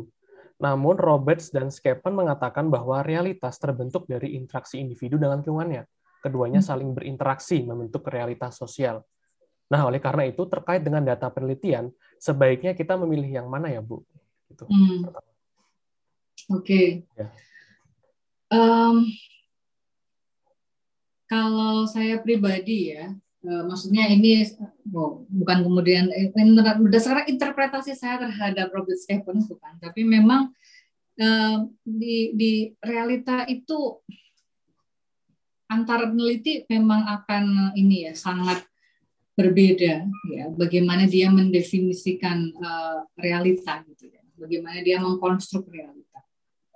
Nah, um, pertama mungkin saya akan kembalikan dulu ke Bu Yeni ya. Mau pertama ya bukan ke Bu Yeni saja, tapi ke siap, siap kita mau melakukan mau ngapain gitu ya.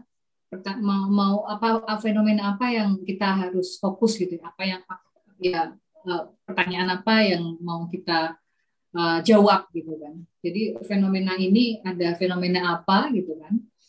Kemudian uh, fenomena apa yang kemudian mau ditangkap uh, gitu ya interaksinya, dan fokusnya mungkin terkait uh, ada, ada apa isu tertentu kah gitu ya yang memang mau difokuskan. Nah uh, di sini Uh, jika sudah jelas mau ngapain gitu kan. Nah, di dalam paradigma interpretivisme tadi yang saya sampaikan uh, akan lebih baik jika kita ya, memilih untuk me, me, intinya menimbang gitu kan seluruh konsep yang ada. Jadi memang Robert Schopenhauer ini memang uh, menyatakan di dalam realita ini semuanya saling berinteraksi. So kita jika memungkinkan, ya ini memang nantinya ya saya akan saya akan uh, kembalikan ke uh, idealisme ya. Jadi uh, tidak riset ya atau mungkin paling paling dekat adalah ya intinya tesis, skripsi atau disertasi. Yang baik adalah yang selesai, maksud saya adalah kalau mau ideal gitu ya, semuanya tuh dijawab, semuanya masukkan gitu ya, masukkan ke konstruk, karena kita harus pastikan kita punya dasar gitu ya, kita memiliki pemahaman tentang uh, interaksi di dalam konstruk sosial ini. Siapa saja yang dalam, ya siapa saja yang ada dalam konstruk ini. Siapa saja yang ada di dalam ekosistem ini, potensi keterkaitan antar masing-masing dan bagaimana masing-masing akan saling berinteraksi, bagaimana akan saling mempengaruhi, apakah betul ini akan mempengaruhi atau tidak, jika tidak mungkin kenapa. Jadi makanya mungkin ini sangat uh, luas, jadi memang uh, betul realitas itu terbentuk dari uh, uh, interaksi individu, so individu yang harus Anda masukkan dalam, uh, uh, dalam uh, apa namanya, uh, konstruk ya seluruh yang mungkin berpotensi yang berpotensi me, me, me, menyampaikan uh, apa namanya menjelaskan fenomena tersebut gitu. Jadi saya kurang tahu pokoknya sudah menjawab, tapi memang harus kembalikan ke Anda mau ngapain dulu gitu ya. Apa yang mau di, di, dilihat, masalah apa yang mau dijawab, uh, uh, time uh, frame apa yang mau Anda pakai gitu ya. Dan dari konstruk ini Anda harus batasi juga gitu kan, keterbatasan uh, apa namanya nantinya juga intinya tidak semuanya bisa Anda capture, tapi Anda harus make it the most untuk memastikan argumen Anda nantinya itu harus valid karena sudah capture seluruh ya, aspek yang ada di dalam ekosistem ini, gitu Mas Ahmad. Oke, baik, terima kasih Bu Aceng atas jawabannya. Uh, sebelum saya ke pertanyaan yang lain, uh, saya umumkan ya, jadi ada dua kata kunci yang uh, harus diisi oleh partisipan pada hari ini di link presensi untuk mendapatkan sertifikat. Kata kunci yang pertama yaitu adalah interpretivisme, dan yang kedua adalah subjektif. Seperti itu. Baik, uh, kita ke pertanyaan kedua, Bu. Jadi ini ada pertanyaan ya. Dari Wisni Ari Pramuki, ini pertanyaan dari YouTube, dari Universitas ya. Hindu Indonesia. Apa peran teori dalam penelitian interpretivisme? Hmm. Baik, thank you, Mas Ahmad. Mas siapa tadi yang ini? Wisni. Wis, oh, Mbak ya. Wisni ya? Mbak Wisni ya. Mungkin ya, asumsinya ya. Wah, ini jadi asumsi lagi. Wah, itu persepsi, itu opini. Wah, coba bilang gitu kan. Ada namanya Dian itu juga laki-laki loh. Maksudnya, ya, mohon maaf. Um, tidak hanya paradigma interpretivisme, teori itu penting. Penting banget gitu ya. Ya, tapi kemudian kalau teman-teman uh, S satu gitu kan, kadang-kadang Um, ya misalnya ditanyain uh, teorinya enggak gitu kan, terus mereka mungkin masih bingung ya teorinya yang mana, kapan pakai teori gitu kan. Kemudian nah, tapi pada dasarnya teori ini kayak um, bagaimana nantinya kita akan menjelaskan fenomena yang terjadi gitu Mas. Jadi uh, uh, fenomena, jadi kalau kita pakai apa ya teori ini kayak um, mungkin bisa saya juga pakai analogi yang sama ya, kayak kacamata gitu. Jadi misalnya contoh uh, teori tata kelola gitu. Ya mungkin saya tahunya cuma tata kelola ya Mas ya. Jangan tanya yang lainnya Mas, nanti saya bingung jawabnya. Mungkin nanti dibantu oleh panelis yang lainnya dari, dari jurusan yang lainnya gitu kan. Misalnya ya teori tata kelola. Hmm, saat kemudian kita ingin berfokus uh, pada fenomena, hmm, misalnya ada uh, kinerja, bagi mengukur gitu ya kinerja uh, perusahaan, atau mungkin mengukur um, apa namanya kok bisa eh, uh, atau mungkin mengukur hmm, kan sebenarnya teori tata kelola itu banyak banget nih Mas ya, dari mulai paling paling tadi saya sebutkan stakeholder theory juga, tapi dari agency uh, problems, agency theory gitu ya, ada shareholders, ada kemudian managerial hegemoni gitu ya, ada luas sekali. Tapi intinya uh, teori itu sebenarnya akan membantu kita untuk menjelaskan uh, uh, fenomena, ya, misalnya dari dalam tata kelola gitu ya, um, entitas atau organisasi tersebut kan dikonstruk ya, ada, uh, dikonstruk dari berbagai macam uh, elemen gitu ya. Salah satunya ya shareholders gitu ya, kemudian stakeholders gitu kan.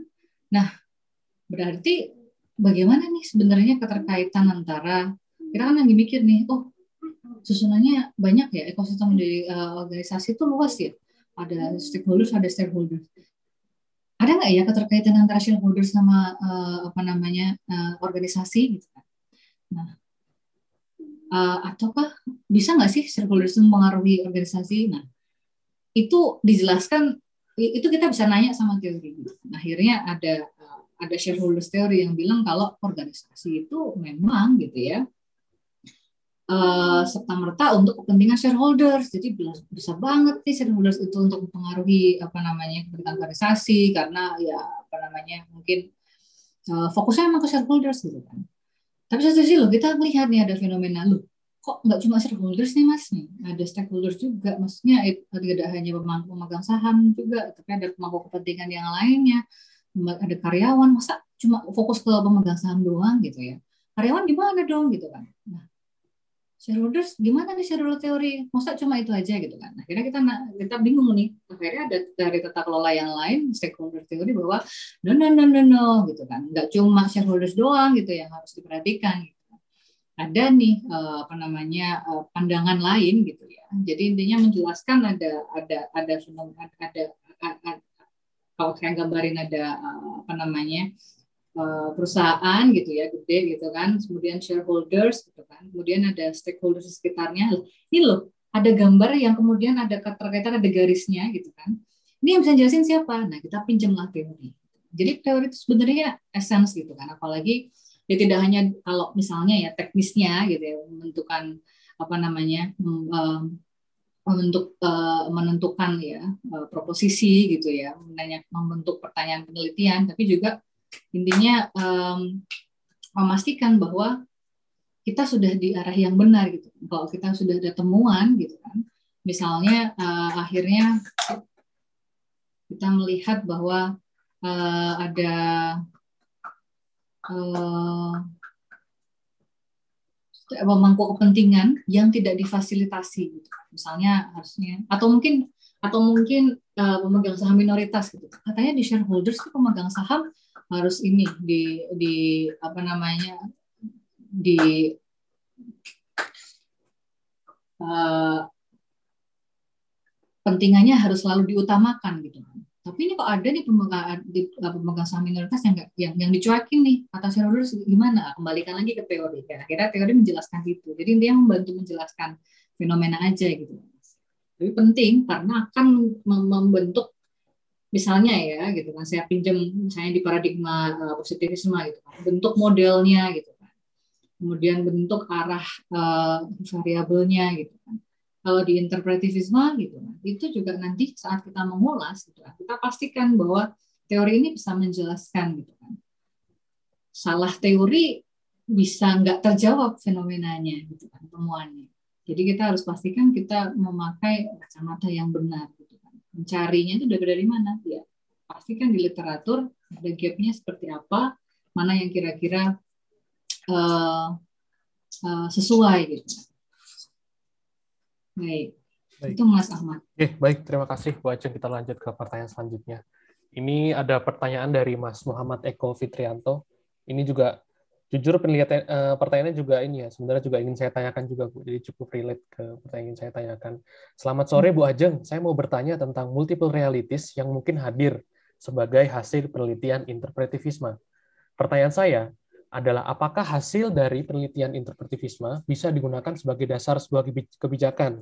Realitas mana yang akan diambil? Terima kasih. Mm-hmm. Seperti itu. Mm-hmm. Jadi kan mungkin kalau kita menggunakan uh, kalau policy based research Bu ya kan kita mm.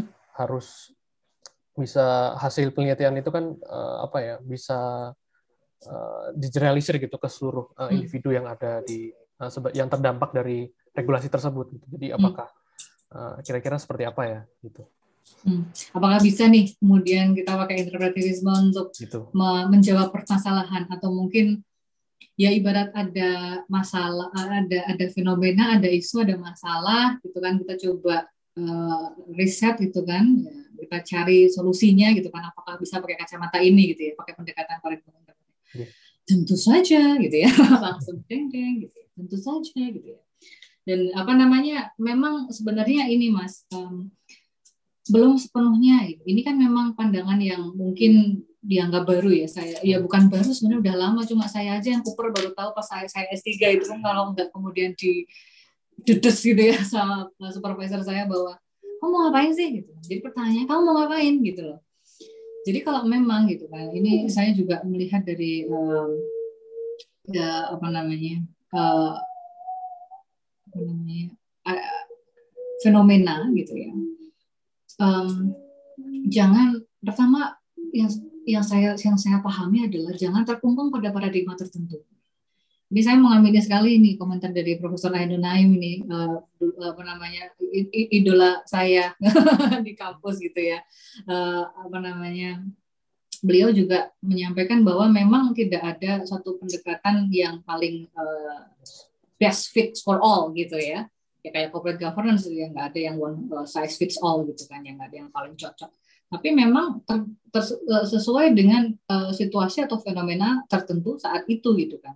Menurut sangat Prof Ainun gitu nih, uh, sudah memberikan masukannya dan tanggapannya, dan uh, saya sangat sepakat juga gitu kan. Bagaimana misalnya uh, saat itu kita lagi mau ada isu apa gitu Mas, dan yang paling tepat apa? Misalnya gini, mohon saya dikoreksi ya mungkin dari Bapak Ibu, dari uh, guru-guru saya yang hadir di sini.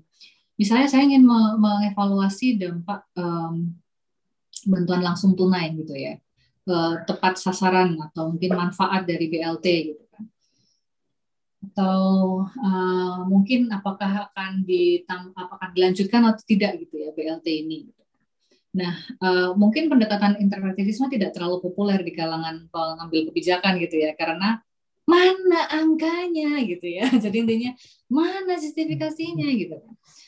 Uh, uh, saya pribadi sebenarnya um, mau, misalnya mau minta angka pun gitu ya, itu sebenarnya bisa kemudian kita membuat konstruk yang uh, mendekati gitu ya, meskipun tidak seratus persen bisa merepresentasi gitu ya, uh, interaksi atau mungkin ya nilai tadi gitu ya. Siapa sih yang bisa me, apa namanya me, me, me, mengukur sebuah nilai kecuali kita mencoba doing our best untuk mengukurnya gitu ya, kayak misalnya nilai menggambar, dulu Mas Ahmad nilai menggambarnya berapa? delapan puluh.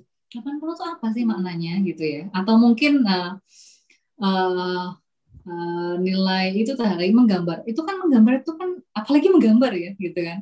Itu kan sebuah seni, sebuah selera, sebuah value yang tidak akan satu orang dengan yang lain jelas akan berbeda gitu. Jadi apakah memang tepat untuk kita memaksakan suatu ukuran? Ya meskipun kita bisa gitu kan, untuk memudahkan membandingkan. Makanya uh, uh, mesti saya juga banyak ini nih, mana bisa gitu ya, interpretivisme di akuntansi, oh lihat aja financial statement angka semua gitu kan. Oh siapa bilang? Berarti belum ikut kelasnya profesor-profesor kita yang ada di sini ya. Akuntansi itu beyond numbers. It's not always about numbers. Kalau memang melihat akuntansi hanya melihat dari angka gitu ya, laporan keuangan, oh, debit kredit gitu kan. Wah, ngajinya kurang ada gitu ya. Maksudnya dulu kuliah akuntansinya mesti ini uh, apa uh, uh, apa namanya? belum banyak diskusi gitu kan.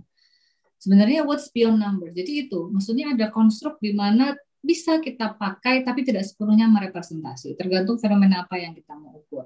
Jika persepsi misalnya keberterimaan sebuah program uh, pemerintah gitu kan, atau ya atau tidak melanjutkan polisi tertentu, ya harusnya ada uh, oke okay, jika mungkin belum bisa menerima gitu ya, mungkin bisa melakukan mixed message itu tadi gitu ya. Uh, intinya bisa juga melakukan interview, tanya gitu kan, apa sih sebenarnya manfaat gitu kan, uh, penerima B L T misalnya tadi. Uh, uh, uh, nilai manfaat atau peningkatan manfaat apa yang Anda peroleh. Ya mungkin bahasanya nggak setinggi itu ya, tapi intinya Bapak Ibu gitu ya, uh, kemarin dapat B L T berapa, menurut Bapak Ibu seperti apa, ya, itu bahasa penelitian itu harus dibuat sangat netral. Oh iya, tadi Mas, aku jadi ingat. Kalau menjaga, ya, tadi kan kelemahannya memang bias ya, gitu ya, bias subject to peneliti. Kuncinya di instrumen, poensi banget. Gitu. Intinya tidak masalah gitu ya. Anda mau menjawab fenomena, mau itu policy related gitu kan, ataupun apa riset kita sehari-hari gitu ya. Yang ya tentu saja semuanya akan berdampak, memberikan kontribusi, tapi mungkin tidak kemudian serta-merta ke dampak strategis yang harus diambil oleh pengambil kebijakan. Tapi intinya pastikan gitu ya. Uh, instrumennya juga harus handal gitu kan. Jadi saya, saya sampaikan tadi, kalau ngomongin misalnya instrumennya salah satunya, salah satunya loh, mas, nggak boleh hanya rely on one instrument. Kuesioner, kuesioner juga nggak boleh misleading questions, nggak boleh double barrel double barrel questions, intinya nggak boleh. Kemudian apakah hmm, misalnya misalnya ada ada pertanyaan um, uh, uh, yang menanyakan um, menanyakan misalnya kepuasan tadi tentang B L T gitu kan. Apakah Anda sejauh ini uh, uh, uh, uh, bagaimana tingkat kepuasan Anda misalnya? Bagaimana tingkat kepuasan Anda terhadap program B L T gitu kan. Nah, itu kan pertanyaannya sudah sangat merujuk ke kepuasan, itu leading questions. Jadi siapa tahu saya nggak puas, siapa tahu saya nggak dapat, siapa tahu dikorupsi gitu kan. Siapa tahu ada banyak siapa tahu, banyak siapa tahu itu berarti ada banyak persepsi, ada banyak opini, ada banyak nilai yang ada di situ gitu kan. Nah ini jangan ditutup, jangan makanya makanya tadi saya bilang uh, interview tadi misalnya open uh, open uh, open questionnaire gitu ya. Dan kemudian kuncinya memang di uh, bagaimana kita menyusun uh, membuat um, uh, instrumen yang handal. Nah terutama ini memang tidak ada paradigma yang uh, kemudian tadi sangat tepat untuk semua gitu ya. Meskipun kita sangat sering terpapar semuanya positivisme, semuanya harus dengan angka, grafik, naik turun, tren gitu kan. Saya tidak uh, kemudian menafikan itu, betul itu perlu. Tapi ada satu fenomena gitu yang kita perlu tahu lebih dalam, yang kita kemudian perlu eksplorasi lebih luas gitu kan, terkait suatu program misalnya terkait dengan pemerintah gitu kan. Jadi apapun itu paradigma, apapun itu termasuk tadi juga metode apapun itu gitu kan. Pisau itu kalau dipegang sama siapa siapapun juga bisa gitu mas. Tergantung mau motong apa, motong kue, motong buah gitu ya. Bahkan motong apa ranting juga bisa gitu kan. Tapi apakah itu tepat?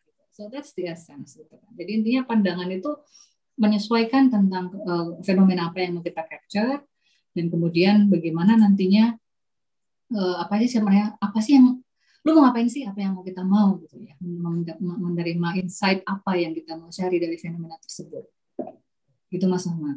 Oke, baik, terima kasih Bu. hmm. Sekali lagi saya ingatkan ya kepada seluruh hadirin bahwa dua kata kunci pada webinar sesi hari ini adalah interpretivisme dan subjektif untuk mengisi link presensi. Baik Bu, ini Uh, ada dua pertanyaan yang saling terkait ya Bu. Tadi kan juga di akhir Ibu uh, belum sempat menjelaskan mengenai mixed method. Jadi hmm. pertanyaan Uh, dari Mbak Hastuti dan Ibu uh, Retno Ika Sundari, mungkin saya coba uh, sintesis pertanyaannya. Jadi, uh, jadi pada metode penelitian dengan desain uh, sequential explanatory uh, atau mixed method, Ibu ya, sejauh mana metode kualitatif itu dapat digunakan untuk menjelaskan hipotesis yang tidak terdukung? Hmm. Nah, tadi juga Ibu Dian ya menjelaskan bahwa disertasi Ibu Dian itu menggunakan uh, Ibu Dian uh, menggunakan mixed method. Nah. Uh, Apakah uh, research question yang uh, digunakan juga terjawab gitu dengan mixed method tersebut? Jika sekuensial, uh, saya masih bisa memahami. Namun ketika digunakan mixed method, apakah tidak bertabrakan dengan paradigma yang diajukan di awal dan pemilihan research question? Terima kasih. Hmm. Okay, thank you. Hmm, thank you Mas Ahmad. Ya, tadi saya juga agak ini ya, hati-hati gitu ya dalam memilihnya gitu ya.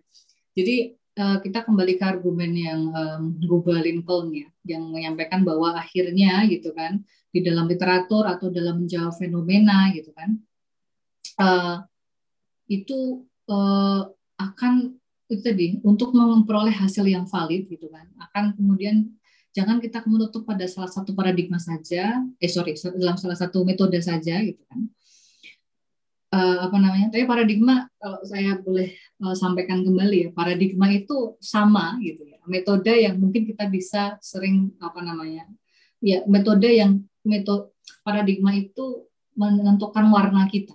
Jadi tadi contoh saya mau mengevaluasi fraud gitu ya. Fraud di B M T. Saya dari awal ini ngomongin fraud ini. Ini isu yang sensitif, ini yang kemudian saya harus tahu perspektif dari seluruh stakeholders. Saya harus interview mereka semuanya, tapi apa cukup itu hanya interview itu saja? Saya taruh saya tahu dari awal fenomena ini atau research question saya tentang how come gitu ya mungkin ya. Jadi how come ada fraud di lembaga berbasis value gitu di Indonesia dan nilainya juga uh, bombastis gitu ya, yang damage gitu ya, yang benar-benar merugikan seluruh entitas. Jadi ini benar-benar layak lah untuk ditanyakan. Nah, akhirnya uh, saya kemudian saya jelas akan mengambil pandangan interpretivisme karena saya ingin melihat itu, menjawab itu dulu pertanyaan uh, penelitian itu bagaimana gitu ya persepsi stakeholders terhadap fraud yang terjadi di mereka. Saya saya nanya penyebab fraudnya apa gitu kan, ceritanya tuh kemarin gimana sih gitu.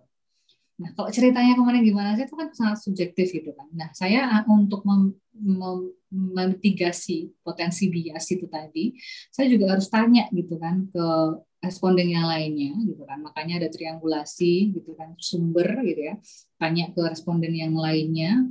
Saya juga mengeksplorasi uh, gitu ya, mengeksplorasi sumber poten, uh, informasi atau data yang lainnya, yang semua yang saya bisa gitu loh. Jadi esensinya adalah semua yang saya bisa. Nah, kalau metode ini bisa bisa semacam misalnya metode pakai kuesioner. Kuesioner kan saya juga sering dengar di ini ya, kuantitatif ya, apalagi kuesioner, survei gitu kan, yang berbau apa namanya mengisi gitu kan, maksudnya misalnya ada skalanya gitu kan. Itu kan sebenarnya metode instrumen kuesioner. Instrumen kuesioner itu digunakan di paradigma apapun gitu. Nah, itu yang kemudian akhirnya uh, blur ya. Dan gitu, itu kita pahami dulu nih, paradigma sama metode bisa pinjam saling minjem minjem gitu ya, pisaunya boleh pinjam, boleh dong pakai kuesioner uh, juga gitu kan, tapi kuesioner saya open kuesioner gitu ya, bisa menanyakan juga menurut pendapat uh, saudara penyebab fraud uh, kemarin apa gitu kan, salah satunya yang itu juga harus disusun dengan baik. Nah, jadi intinya uh, sebenarnya bukan kemudian paradigmanya yang saling digunakan. Saya pakai paradigma per, uh, apa uh, interpretivisme saat yang sama pakai positivisme, ya nggak bisa gitu, nggak akan ketemu gitu kan. Nanti kalau diwawan diwawancara dianalisis beda tujuannya gitu kan, maksudnya nggak nyambung gitu kan, nanti bahaya. Sama bahayanya kalau kita memakai teori yang bertentangan. Misalnya saya pakai teori uh, shareholders sama stakeholders. Wah, sama-sama ini kok bagian dari perusahaan. Wah, yang satu bilang cuma shareholders doang yang dipeduliin gitu kan. Yang lainnya bilang semuanya, ya itu nggak akan ketemu gitu kan. Termasuk juga nanti banyak uh, di dalam prinsip-prinsip tata kelola, sorry, teori uh, corporate governance yang harus hati-hati, Esmeralda gitu ya, hati-hati uh, teman-teman gitu, Bapak Ibu sekalian. Pastikan baca gitu ya, literatur harus kuasai. Jadi makanya sistematik literatur itu penting. Jadi intinya paradigma satu ya, teori juga gitu ya. Ke teori sih saya nggak nggak tidak menyarankan jadi lebih dari dua teori karena takutnya kontradiktif. Tapi metode bisa gitu ya, pinjem juga metode yang kuesioner misalnya. Kuesionernya dari dari uh, yang digunakan di paradigma positivisme mungkin sudah dalam bentuk skala Likert misalnya. Persepsi nanti dibentuknya uh, Likert gitu kan, satu sampai tujuh gitu kan. Nah, sehingga uh, cenderung lebih menerima atau tidak, yang kemudian setuju tidak setuju gitu kan, di skala gitu kan. Nah, kalau interpretivisme pakai kuesioner juga, saya bukan format seperti itu. Nah, jadi bisa ya. Jadi intinya uh, apa namanya? Uh, tadi mungkin dipastikan saja bahwa memang gitu ya. Um, metode oh, oh, oh ya saya mau cerita yang mixed method itu tadi uh, akhirnya uh, saya ada ekstraksi dokumen uh, sekunder gitu, sorry data sekunder ya, termasuk dari um, uh, media, the coverage media, jadi liputan itu saya clipping semua, saya lakukan documentary analysis. Nah, documentary analysis itu ada kuantitatif dan kualitatif ya. Jadi yang kuantitatif itu mungkin yang muncul sebagai, nah ini saya juga lupa menyampaikan tools gitu ya. Kalau di kualitatif pakai, saya kemarin pakai NVivo gitu ya, pakai juga MaxQDA gitu kan. Jadi saat tadi saya membicarakan tentang triangulasi, kemudian bawahnya saya, saya tadi menyampaikan tentang pengolahan data. Nah, itu pastikan itu juga benar gitu ya, untuk untuk menjaga kualitas dari um, temuan kita. Maksud saya, ya kalau misalnya mengolah interview gitu kan, berarti harus tepat, harus semua teknik dilakukan. Maksudnya member checking, kemudian um, codingnya gitu kan, kemudian dimasukkan ke sistemnya gitu kan. Nah kemudian salah satunya saat saya mengekstraksi data itu, ya hasil dari uh, dokumen gitu kan, kemudian hasil dari transkripsi, saya compile semuanya, saya tarik datanya, saya pakai ini konten uh, analisis dua-duanya, baik yang konten analisis dari kuantitatif, jadi berapa sering kata itu muncul gitu ya, tematik gitu kan, sehingga itu mungkin merefleksikan uh, fenomena, menjawab pertanyaan saya, dan saya juga nggak kemudian menutup mata, oh yang muncul kata apa namanya, sedih misalnya, bagaimana perasaan Anda? Sedih, sedih seratus gitu kan. Kemudian yang, atau enggak gini, saya baik-baik aja sih, yang baik-baik aja seratus, tapi yang sedih cuma lima. Oh berarti, uh, apa namanya, stakeholders merasa baik-baik saja setelah fraud. Itu kan juga enggak benar gitu kan. Jadi intinya saya belum, saya juga melihat dari dua sisi, maknanya apa sih? Satu lagi Mas Ahmad, saya lupa menyampaikan, bahasa.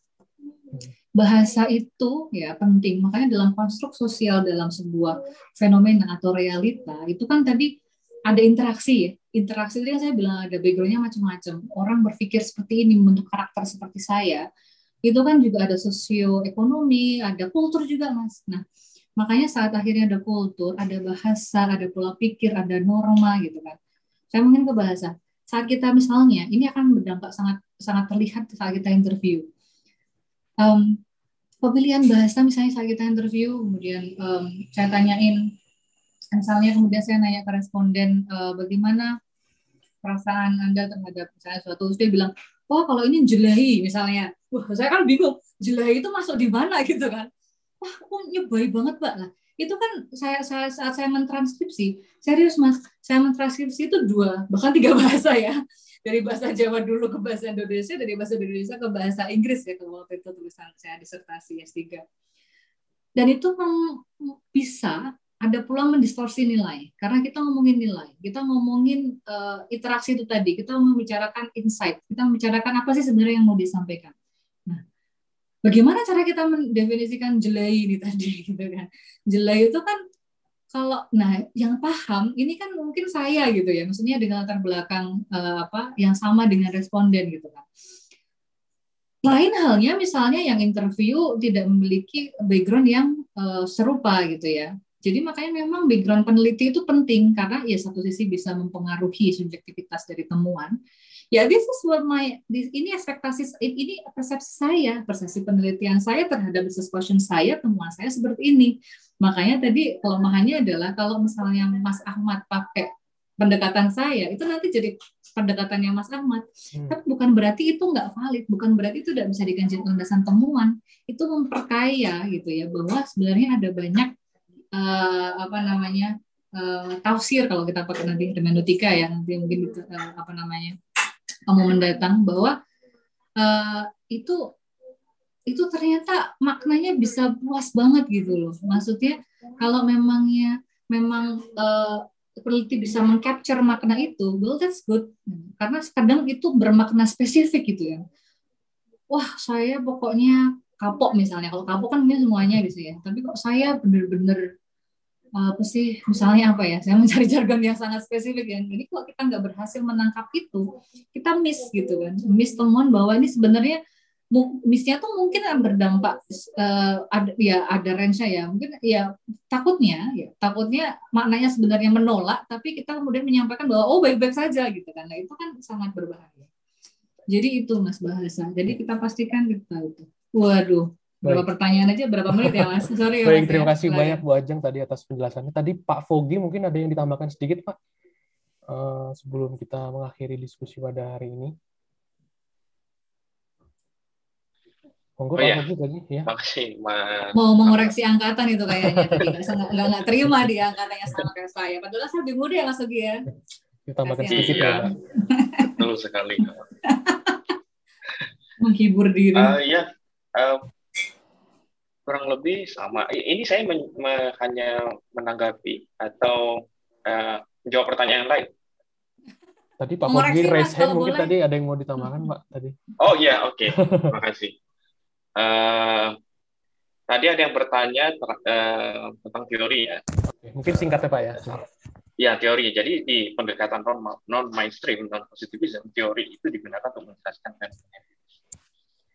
Jadi satu teori uh, menjelaskan fenomena empiris dan sangat wajar kalau misalnya satu teori ini tidak mampu menjelaskan. Itu memang uh, Uh, sangat wajar karena tidak ada teori yang sempurna. Dan saya juga mengutip tadi pernyataan uh, Pak Ainun, uh, guru saya juga, yang sangat uh, apa, bagus sekali dan bijak bahwa memang tidak ada, jangankan teori, paradigma saja tidak ada satu yang sempurna. Jadi saya setuju maksud implisit dari Pak uh, Ainun bahwa paradigma ini harusnya saling berangkul, tidak saling uh, apa, uh, saling mengkritik wajar tapi tidak saling menjatuhkan, saling melepas. Hmm. Lalu tentang eh, apa namanya tadi kalau nggak salah ada pertanyaan tentang bagaimana eh, menggunakan pendekatan kualitatif dalam metode ya kalau nggak salah gitu. Nah itu eh, memang eh, kalau dilihat penelitian mixed method eh, pengalaman saya sendiri sebagian besar itu logikanya positivism. Dia dia kembangkan hipotesis dulu ber, ber apa beraliran falsifikasi ya. Mengembangkan hipotesis eh, dari argumen penelitian sebelumnya, dari teori sebelumnya, lalu eh, diuji. Oke, okay? Diuji secara empiris. Nah, itu juga yang membedakan antara peran teori di penelitian eh, positivisme dan non-positivisme. Jadi positivisme dia mencoba mendukung atau tidak terdukung mungkin teorinya dengan memformulasikan hipotesis, eh, tapi kalau yang Uh, non-positivisme bisa menjelaskan icon empiris. Nah, kaitannya dengan mixed method tadi, uh, ya sebagian besar penelitian uh, mixed method itu yang saya lihat logikanya awalnya positivisme. Jadi dia memformulasikan hipotesis. Nah, lalu bagaimana uh, dia menggunakan uh, pendekatan kualitatif untuk mendukung hipotesis ini. Nah, itu sebagian besar. Tapi apakah penelitian mixed method itu uh, uh, pasti menggunakan logika positif, positivisme? Uh, belum tentu. Uh, ini juga saya pernah diskusi dengan uh, salah satu editornya apa uh, F E M, Financial Accountability and Management, yang juga penguji saya waktu itu S tiga. Uh, namanya Eliana Stekolini. Uh, ya, jadi kami berdiskusi uh, dan dia juga membuktikan bahwa oh no, uh, tidak hanya uh, penelitian mixed method tidak hanya berasal dari pendekatan positivisme. Non-positivisme bisa. Dan saya bisa kasih contoh satu uh, paper yang sangat bagus, yang mana uh, apa namanya kesimpulannya ditarik berdasarkan pendekatan uh, interpretif, walaupun logikanya adalah logika positivisme. Nah itu namanya uh, papernya uh, penulisnya Model and Lee tahun dua ribu satu. Itu terbit di Financial Accountability Management. Kalau mau lihat bagaimana logika mixed method yang lebih terinspirasi, terinspirasi oleh pendekatan interpretif, itu lihat penelitian itu, itu bagus sekali. Uh, Swan Model dan Lee. Uh, hipotesisnya tidak, hampir semua tidak terbukti, tapi dia menarik kesimpulan berdasarkan wajar. Nah, begitu Mas, kurang lebih saya uh, tambahkan sedikit. Baik, terima kasih banyak Pak Bobi atas tambahannya tadi ya, mengenai mixed method. Uh, Mohon maaf kepada seluruh hadirin yang masih belum terjawab ya pertanyaannya. Saya mohon maaf sekali karena memang waktu tidak mengizinkan kita untuk bisa lebih panjang lagi. Uh, jadi terakhir kali saya uh, sampaikan bahwa dua kata kunci dari webinar sesi hari ini adalah pertama adalah interpretivisme dan yang kedua adalah subjektif. Seperti itu. Luar biasa. Okay. Baik, terima kasih. Mas, lagi mas, gitu. Ini katanya kurang jelas Bu, interpretivisme dan subjektif seperti itu. Baik. Baik, terima kasih banyak Bu Dian Kartika Rahajeng atas materinya. Terima kasih Mas Ahmad. Sangat luar biasa. Menyampaikan satu hal. Oke, silakan Pak. Ya, silakan. Jangan lupa belajar baca. Dan kalau Anda okay. bingung, keep on doing it gitu ya. Jangan okay. sampai jawablah kebingungan Anda, terus belajar. Semangat. Makasih Mas Ahmad. Oke, sama-sama Bu Ajen. Saya juga mengucapkan terima kasih kepada seluruh uh, hadirin sekalian yang sudah sangat antusias ya dalam diskusi pada hari ini. Uh, saya mohon maaf, saya mohon maaf sekali kalau ada kata-kata yang salah. Uh, sampai ketemu lagi minggu depan dalam webinar sesi selanjutnya tentang fenomenologi. Nanti kita akan